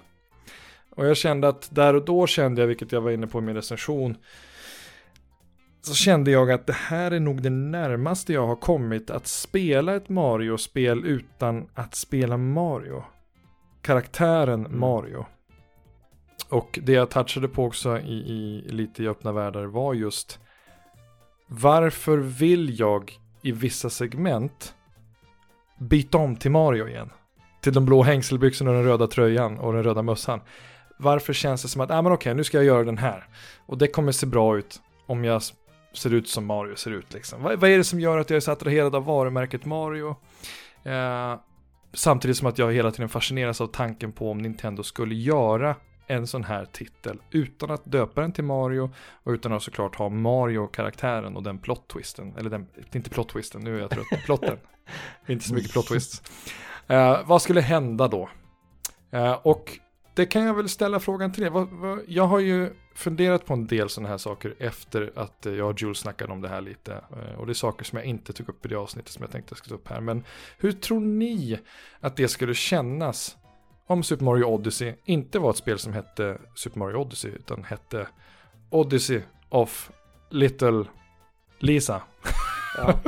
och så spelar du en helt annan karaktär men har samma bandesign, du har samma liksom fiendemekaniker, plattformsdesign.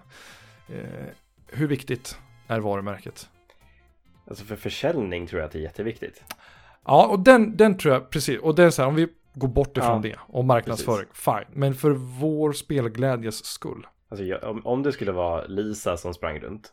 Då tror jag att det skulle vara Alltså man skulle, man skulle ju sitta och prisa Nintendo för att de är så jävla briljanta att de gör ett sånt här spel utan Mario liksom. Jag tror inte ens att man skulle se att det är Mario i grunden liksom. Jag tror att hade man sett andra karaktärer göra exakt det som Mario gör i en likadan plattformsmiljö Mm. och, och samma sätt att göra sina banor på med de utmaningarna och den finess som finns där. Som inte finns i, no, hos någon annan speltillverkare. Jag tror man hade sett igenom det. Om Nintendo hade släppt ett sånt spel. Att det här, okej, det här, varför känns det som att jag springer runt och är Super Mario? För jag har gjort de här hoppen, jag har gjort de här vägghoppen, jag har spelat så där, det finns ju något Alltså fingret på pulsen eller liksom den här så känslan när man trycker på en knapp och är Mario som bara Mario gör. Mm. Och hade man haft en annan karaktär där så ja, jag, jag tror man hade... Men, men, men tänk, här, tänk hade- dig i den settingen om, om, vi, om vi tar så som Aron sa att vi har liksom Odyssey. Där vi ändå har en ganska unik eh, grej där vi liksom kastar hatten på folk för att Mm. liksom transformeras till det. det, det man skulle Mm. inte se det som Mario. Nej, nej. Det hade man inte gjort. Men alltså grundpelarna där. Ja, alltså jag, Ja, ja Mm. jag vet. jag, jag, jag, jag, jag tror det hade... Ja, det, det hade nog känts som att de sa, "Ah, varför kopierar ni Mario? Varför gör ni inte bara Mario? Ja, Jag exakt. vet Det, och det är ju den här... Ja, jag, jag vet inte om jag kanske ställer mig till... Alltså om, om jag väljer att vara lite så här kritisk mot det så, så tänker jag ju att ja men fasen kommer nya IPn liksom. För jag tror också att, alltså, samtidigt som att jag njuter ju, och som jag var inne på tidigare, jag är ju en sån som fastnar i att så här, "Nej, nu byter jag tillbaka till Mario-dräkten. Det hände även i Bowsers Fury, att jag tog av mig kattmössan liksom, eller vad fasen det må vara, uppgraderingarna till Monkey Suit. Och bara så här, men den här lilla, det här lilla segmentet uppe i molnen, det vill jag göra iklädd Mario, för att det bara känns bra liksom. Ja, men du rollspelar, du måste känna dig cool där. Ja, jag måste känna mig lite Mario, Ja. eller hur? Eh, med det sagt så tänker jag ju, alltså jag, jag tar in väldigt mycket omkring i, i, när jag tänker på spel och jag tror ju att en cementering av att konstant pusha det nostalgiska eh, och att släppa 25 Mario-titlar liksom. Eh, det är säkert bra många fler än så, men att hela tiden banka Mario, Mario, Mario, Mario och alla karaktärer från Mushroom Kingdom. Det är ju jätte, alltså det är ju en finess inom varumärkeshantering. Jag tror att jag alldeles för ofta fastnar i att titta på breda perspektiv och funderar på hur är det med nya spelare, nya generationer som inte har vuxit upp med det här. Vad växer de upp med idag? Om vi tittar på det utannonserandet som kom idag eh, då Bioware till exempel tillkännagav att nu lägger de ner arbetet med det eventuella tilltänkta materialet som skulle kompletteras upp med Anthem. Hur relaterar alltså 11-åriga Ida till det här som precis har plockat upp Anthem och tycker det är jätteroligt? Eh, förstår ni vad jag menar? Vad är, vad är liksom dagens kommande generationers nostalgiska? Absolut, många har föräldrar som har så här, det här ska du spela, spela Mario. Mm. eller något så här. Men jag vet ju också hur det är. Ja, eller ja, men jag, jag, jag också. Men jag funderar ofta på det och tänker så här, vad händer om de bara så här skrudar om och gör någonting med sin expertis? För de har ju den där magin. Den är så jäkla häftig alltså. Jag tittar på Koichi Hayashida och Kenta, vilket jag älskar. Kenta är ju fantastiskt. Nu, nu uttalar jag säkert eh, Kentas namn helt eh, åt helskotta, men Kent, Kenta Motokura, som har varit med, level designer på, på 3D World. Ja. Men eh, det var passande att kalla honom Kenta tyckte jag. I vilket fall, så jag tänker ofta på så vad händer om de kör något nytt? Och det är ju Splatoon är ett bra exempel på Eh, nu namedroppar jag mina fantastiska kollegor i Öppna Världar. Jespers son eh, har ju verkligen fallit för Splatoon. Mm. Eh, och, och, och jag, ja, jag vet inte, jag kan inte undvika att tänka på det och tycka att fasen, hur mycket bidrar det till att vi fortsätter törsta de här gamla IP'na liksom? Eh, när den här talangen och den här magin hos de här olika företagen kan göra nytt. Uh, och jag är, jag är, inte alls säker på den här tankegången vart den är på väg. Men det drar i mig för varje gång jag ser något så grymt göras. Och så är det samma varumärke som det alltid har varit. Mm. Jag tänker, här skulle någon annan kunna, alltså ta Breath of the Wild som inte jag fastnade supermycket för, trots mina 70 timmar. Uh, men det är ju ett fantastiskt spel och det är så här, vad hade det varit om det hade varit något annat? Ja, men jag förstår hur du tänker.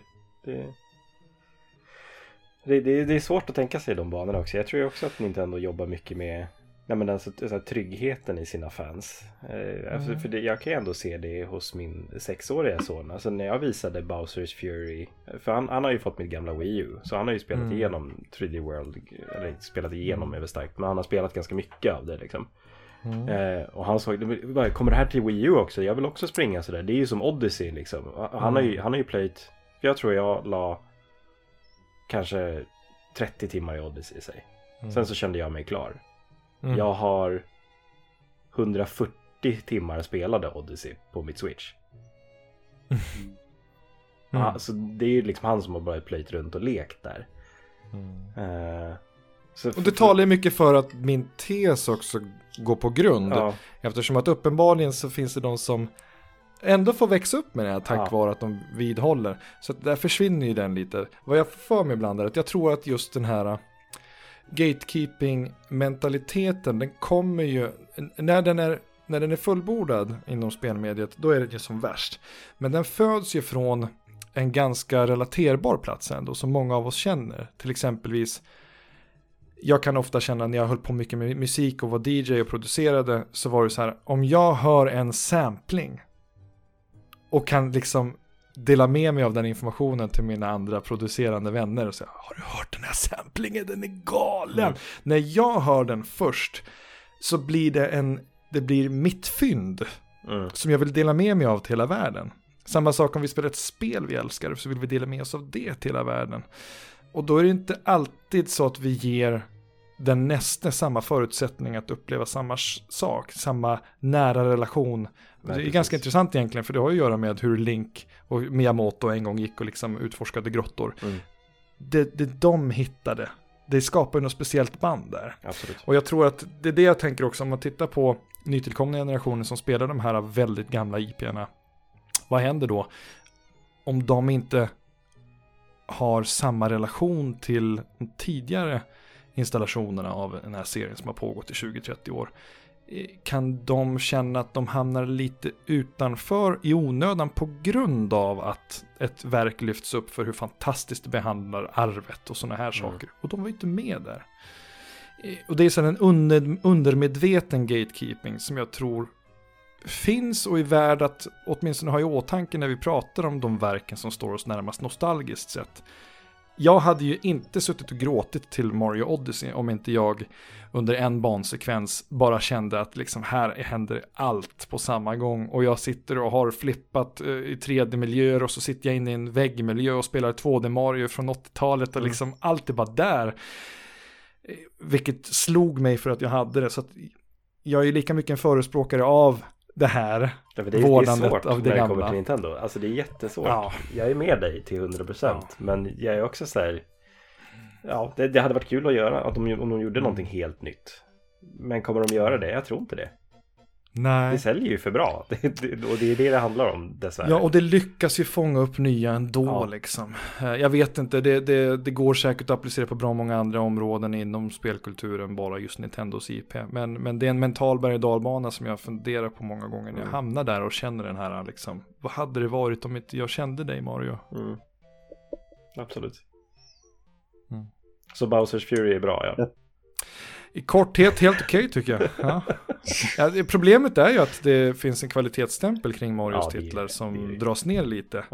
Eh, på grund av att Bowsers Fury inte känns helt optimerat. Och det är Nej. många stutterings och sådär, eh, framerate drops. Men i övrigt så, det är klart att det är trevliga fyra timmar. Mm. Och det finns ju den här nya liksom, den tillför inte jättemycket, men det finns en inventory-mekanik, vilket gör att jag samlar på mig eh, catbells, eh, svampar, boomerang, flowers och eh, fireflowers och eh, de ena och andra. Och så ligger de i en liten inventory list som jag kan välja. Så vill jag vara katt, då väljer jag den uppgraderingen on the go. Vill jag sen eh, vara Moki suit, då väljer jag den uppgången, den, den on the go. Och det är ju väldigt praktiskt. Men det är mer utökad än man var man i kan- World till exempel. Alltså, Ja. så här, alltså Ja. World till SNES. Där man bara tryckte select så ramlade det ner Mm. liksom. Ja, just det. det just det. Det är ju en Ha. eh, expansion av den delen. Kan man kalla det. Ja, just det. Det kan man definitivt se det som. Det. Men eh. Aron, när du, när, du, när, när du spelar Fury känns det som att du spelar ett eh, tillägg till World, ett tre, Mario 3D World. Eller känns det som att du spelar tillägg till Odyssey? Tillägg till Odyssey, det är väl det som är grejen. Alltså, uh, 3D World är ju väldigt mycket mer, eh, alltså den här klassiska snortajta bandesignen, Mm. också anpassad efter flera spelare. Eh, och där har jag i ärlighetens namn bara spelat ett par timmar när det släpptes till Wii U. Eh, så jag har inte spelat igenom det, men jag minns vad jag, vad jag minns av det. Mm. Eh, och jag minns att det inte var samma grej som Galaxy-spelen eller då Odyssey till exempel. Eh, Men, så det här känns tveklöst mer som en, en förlängning av Odyssey än någonting annat. Eh, och sådär, med lite sådana här inslag av just den här inventoryn och någon form av samla på sig x antal cat shines för att sen besegra neroljade Bowser. Alltså plotten är ju gå och lägg dig. Den, jag vet inte vad det är för plott det, alltså. det är inte därför man spelar Mario. Nej men det här är så att det är nästan förolämpande. Eh, alltså, Men är prinsessan kidnappad? nej, nej. Äh? Mario är ute och går i Mushroom Kingdom. Så ser han eh, några oljefläckar. Blir upprörd. Springer vidare mot oljefläckarna. Sen är det Han ringer oljefläck Greta som Thunberg direkt. Och Ja, det, det hade varit något. Nej men och så ser han oljefläckarna och springer mot dem och blir rädd för en större oljefläck. Tvärnitar och så sugs han in i den och landar i den här äh, världen på en ö. Och då kommer Bowser Jr och säger pappa är neroljad. Ja, Då går jag hem då. there you have it. Ja, verkligen. Eller hur? Ja, Okej, jag drar. Ja. Nej, Pappa hade en eh, blöt natt igår och sen när han vaknade upp så vet jag inte vad som hade hänt. Nej, men det är verkligen eh, en märklig liten plott. Det kändes verkligen som att någon... Det är det som jag, som, som jag beskrev i, i, eh, i vårt senaste avsnitt med Jules där att det känns inte ens som en plott värdig de sena planeringsmötena. Är så här, ska vi ta och göra så här? för att till och med i ett sånt stadie så känns det som att någon sitter i rummet och tänker varför, varför, varför då? Äh, vi gör så här. Någon har försvunnit, någon svampunge och så tar Mario där. Det, det blir skitbra. Vi har gjort det här i 30 år. Men det här är så här, det är som att någon praktikant gick in och, och, och skrev om manuset. jag vet inte. Du får spela Origami King Aron. Det är bra okay, skrivning. Ja. Det är riktigt bra manus. Ja, och det är klart man kan, man, behöver, man kan säga att det är inte därför man spelar Mario. Mm. Absolut. Mm. Men jag gillar ju att belysa de perspektiven också. Absolut. Mm. mm. Hur känner du att spelet behandlar olika så här klassperspektiv och sånt Aron?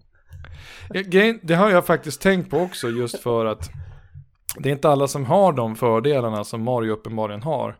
Han väljer ju aktivt att hjälpa de som har det svårt här nere i, i underjordsdistriktet. Och då tänker jag framförallt på Bowser Jr. som behöver hjälp med sin farsa då. Som uppenbarligen jobbar illegalt eh, på någon form av gruvarbete eller någonting kan jag tänka mig. Oljerigg. Ja, så det ligger i någon form av white savior trope över det hela här tycker jag. Det är fruktansvärt eh, egentligen. Men det är också sånt som de sällan kommenterar på.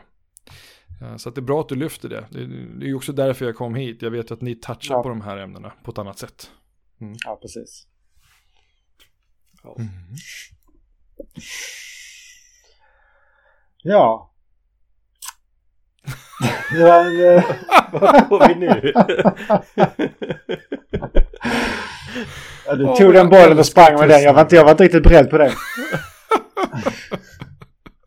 Nej, det, det, det, är få saker som är så, med poddande i allmänhet tycker jag, som är så roligt som tystnad. Det är ju någonting som jag ja, tycker har varit fascinerande. Inom teater också som jag har hållit på med i mina yngre dagar. Just att jobba med tystnad. Och jag tänker alltid på det när det blir så här. Eh, ja men det, det, sånt här händer ju. Det är så här det är att podda liksom. Ja. Speciellt när man inte sitter i samma rum. Så tänker jag ofta på. Just ja, förutsättningarna av att improvisera och uttrycka kroppsspråk och grejer för de som tittar på teater. Och liksom, jag hade en, ett specialprojekt en gång. Vår gemensamma vän Samson. Uh, han var med och hjälpte till med kulisserna på det. Uh, när vi gick teater tillsammans. Då var jag en, en pjäs som var 40 minuter utan att jag sa någonting. Bara jag. och, och just att jobba med tystnad, det är, det är otroligt häftigt och kul tycker ja, jag. Det är roligt. Men i podcastformat funkar inte lika bra. Verkligen inte. Den tysta podden. Ja, varje avsnitt ja. är bara 40 minuter tystnad. Så det behövs mer tystnad i folks liv. Så jag känner att det här är ett koncept vi ska köra vidare på. Den podden vill jag redigera. Alltså, den, det hade varit världens bästa träning för mig om inget Pajlen, annat. nu vet jag, vi ska, nu ska vi släppa avsnitt varje vecka. Varannan ja. vecka är en och en halv timme tystnad. Jag är på. ja, det är grymt. Manne då, vad, eh, vad har du pysslat med? En karaktär som inte kan hålla käften. Det är eh, en karaktär som heter Rufus som befinner sig på planeten Deponia. Okay. Och det är ett peka och klicka-spel som jag har spelat den senaste tiden. Eh, på tips av eh, Anna Nilsson från mm. Svampriket. Jag visste att jag kände igen jag honom ifrån någonstans.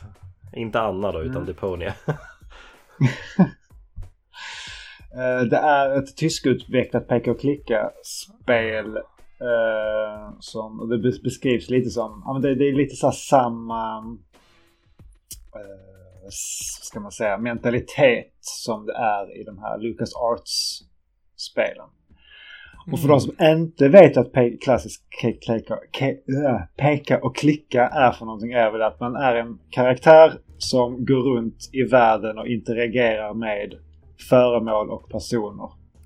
Som man sen kan ta upp och använda i olika skruvade sammanhang. Och den här karaktären Rufus då.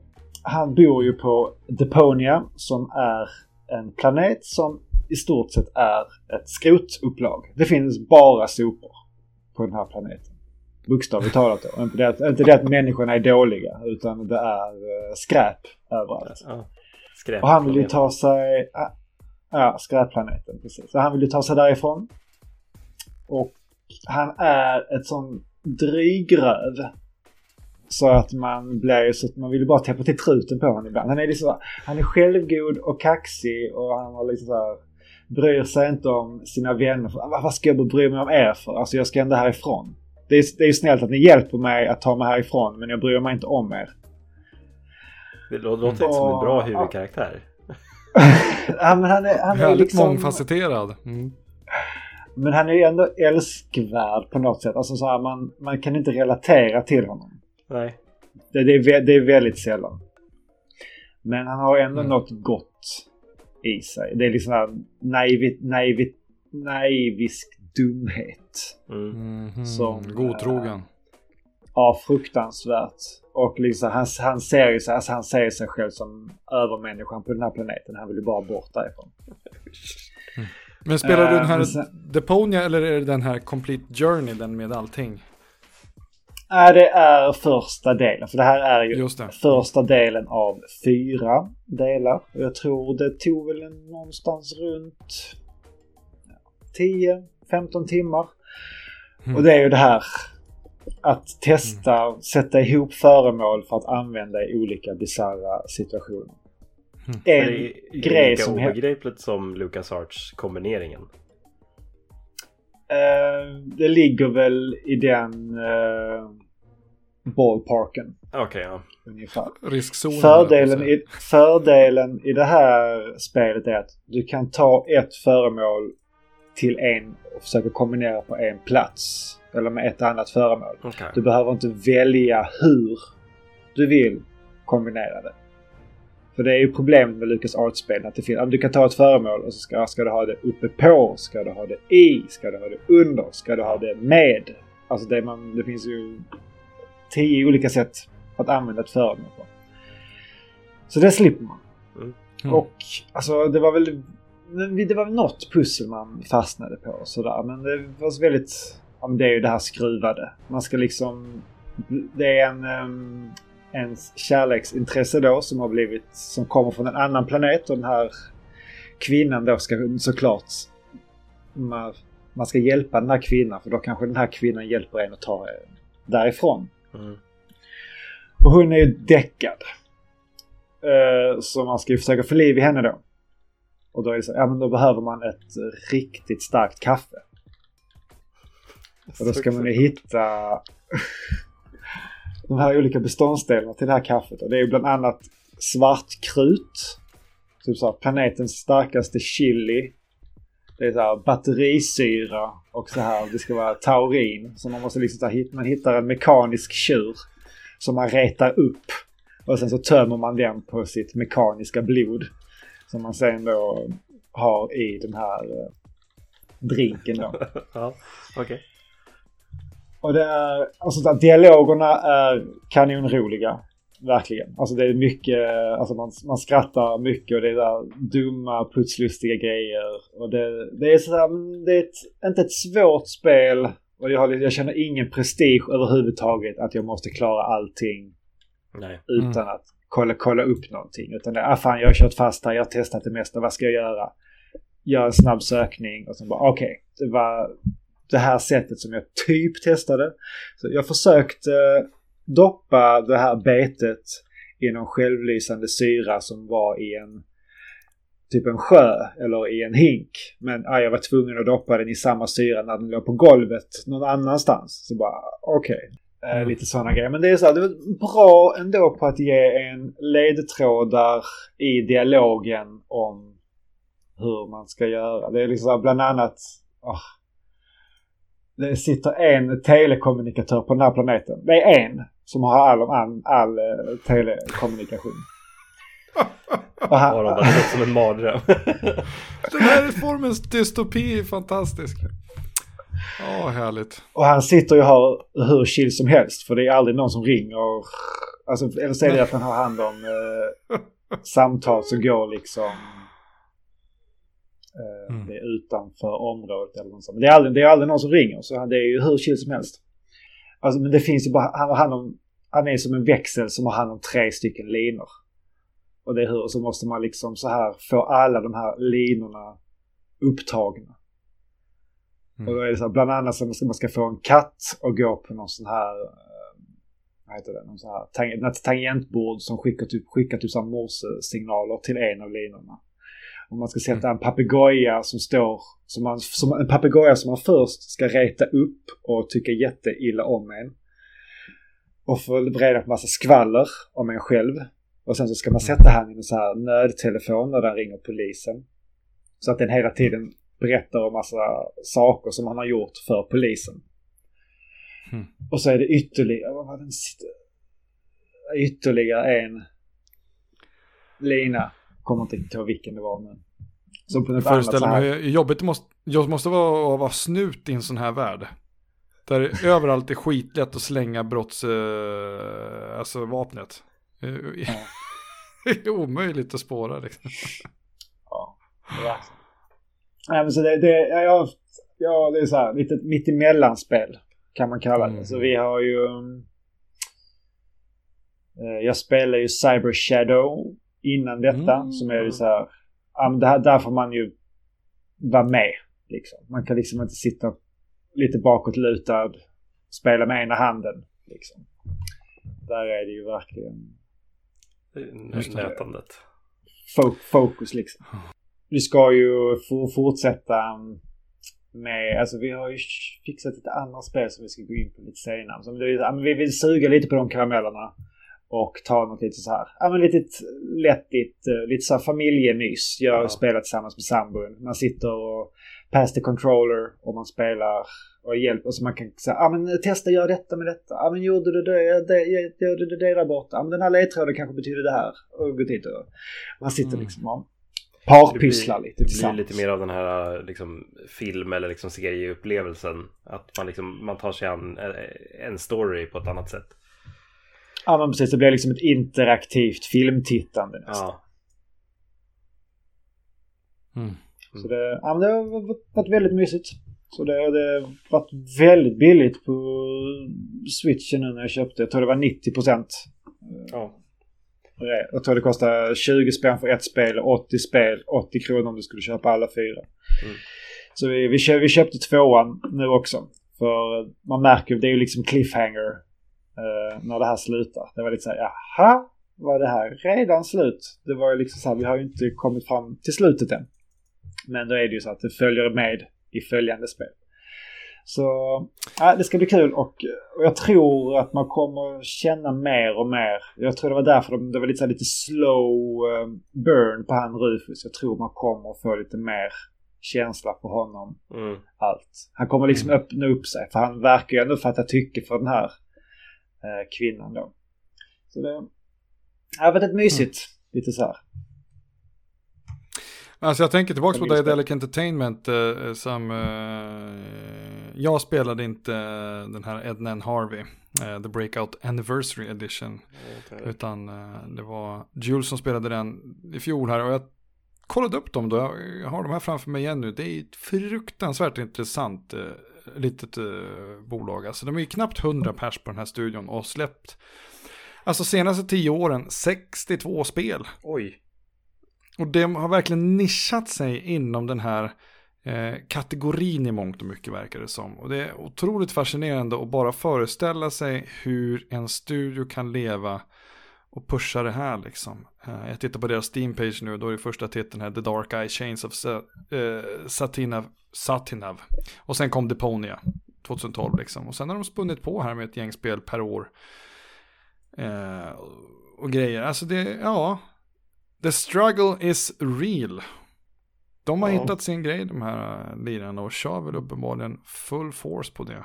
Det är inte alla peka-klicka men de har lite andra varianter också. Men äh, nej, det, det är alltid, jag blir så jäkla fascinerad över att se hur olika studios åtar sig livet som utvecklare. Ja men det, det är verkligen alltså, kul också att liksom hitta sin nisch och det verkligen funkar ja. på det sättet. Eh, som det gör. Det, det, det finns ju många ja. peka-klicka-vurmare. Det kommer alltid finnas tror jag. Mm. Det, det är en mysig genre. Det är Och det är en genre som har levt med sedan, sen så länge tv-spel har funnits i princip. Mm. Mm. Jag, jag spelade det. Det senaste peka-klicka-spelet jag spelade var väl det är ett par år sedan nu tror jag. Men uh, Whispers of a Machine. Svenskutvecklat. Eh, också så här i den stilen eh, som de gamla LucasArts-spelen. Alltså så här lite pixliga liksom. Eh, det, det var en riktigt jäkla intressant story. Den är ju liksom lite mörkare och liksom mer gritty än vad Mm. eh, liksom LucasArts-varianten är. Eh, men det var, det var verkligen en historia som eh, tog mig. Eh, det är en sån här, så, Mm. sån, sånt, det där slutet som jag fortfarande tänker på så här ett par år efter. Så det, det rekommenderar jag varmt. Whispers of a Machine tror jag det var. Det, det är någonting Whispers of a Machine i alla fall. Mhm, mhm. Så, ja, nej men det, det rekommenderar jag varmt. Ja, jag har varit otroligt dålig på de här typerna av spel, måste jag erkänna. Mm. Eh, så jag tror att jag hade varit, jag tror att jag behöver köra en riktig backseat driver. Någon gång på någon eh, meetup. Mm. Och se om jag faller för det. Jag var ju testade ju med, eh, vad heter den, throttle. Full Throttle. Mm. Mm. Mm. Ja, ja. Jag kände mig väldigt mycket så här, alla skratten och skämten var bara så här, ja det här är en jargong eller någonting internt som jag har noll relation till.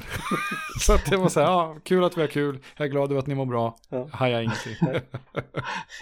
Nej, det, det, är speciellt men det är, det är också mysigt. Men jag, jag, är också, Ja, så här, jag, jag spelade dem under barndomen också så att det, Mm. det är så här, det, det, den har satt sig där eh, när det kommer till picka-klicka-spel. Um, Mm. det, det, det, det är som sagt det är en mysig genre, jag gillar den. Mm. Mm. Men Deponia, det, det måste jag kolla upp. Det låter intressant. Mm. Ja, men det är mysigt. Alltså det är, och det är ett enkel klassiskt. Det är lite så här Petson och Findus-grafik nästan. Alltså Ja. det är lite det här... Fast, så här, fast snyggt, liksom modernt och ja, så här, enkelt. Det är Mm. supermysigt, verkligen. Perfekt. Ja, och jag tror faktiskt att i och med det här så får vi tacka Aron för eh, ditt Mm.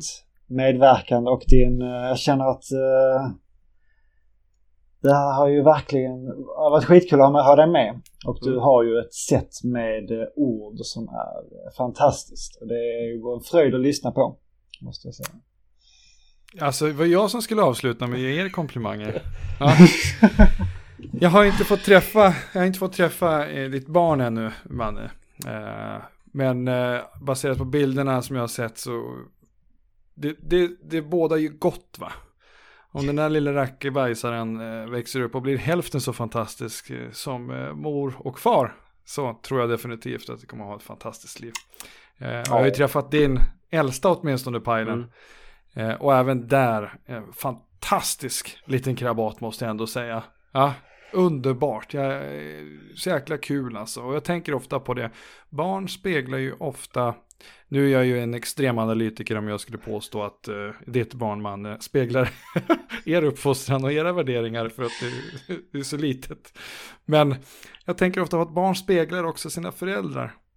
Eh, och utifrån det så känner jag ju att eh, när jag träffade dig och eh, din äldsta Pajlen, Mm. så kände jag ju verkligen att ja, det, det är mycket riktigt. Det är precis så här jag förväntar mig att Pajlens äldsta skulle vara. Eh, för ni är ju två väldigt mysiga herrar, så är det ju. Tack. Eh, och jag, ja, men jag hoppas att det är fler som, jag tror att det är många som lyssnar som kanske har träffat oss och kanske känner oss och kanske till och med har hängt på sådana här meetups. Men de som inte gör det, det här är ju två stycken lirare som är svåra att ogilla. Så är det ju.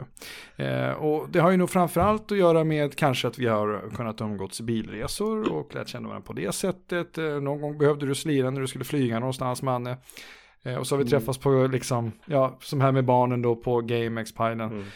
Eh, och det är ändå bara, på många sätt så kan man uppleva det som en ytlig bekantskap eh, där vi inte träffas till vardags.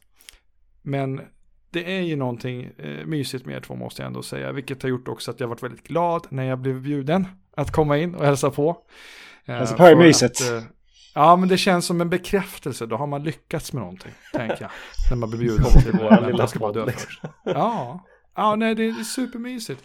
Och jag är inte sällan eh, liksom en kritiker av att liksom, vi behöver fler nya röster i mediet och sådär. Liksom, och hur många podcast har inte startats av två snubbar? Mm. Eller som någon sa någon gång, liksom, Mom, what is a podcast? Listen, honey, when men really like their opinions. Här, ja, ja, fine. Men med det sagt, Det finns ju Ja. så många fantastiska perspektiv och de har ju ni lyckats lyfta med det här formatet och just med er personlighet också. Ja, Jag tycker att det är eh, supermysigt och jag är glad som fasen och, bara förstå att ni är igång fortfarande och att ha varit med här nu. Det kommer innebära att ni flyttas upp på liksom lyssna i kapplistan nu också. som jag har liggandes på gymmen och promenaderna. Nej, det är superkul att få bli utbjuden, Ja. eh, verkligen. Det är någonting som jag eh, har hoppats på Mm. och nu så blev det uppfyllt. Kul att du känner så Aron. Det, Mm. det värmer. Det värmer.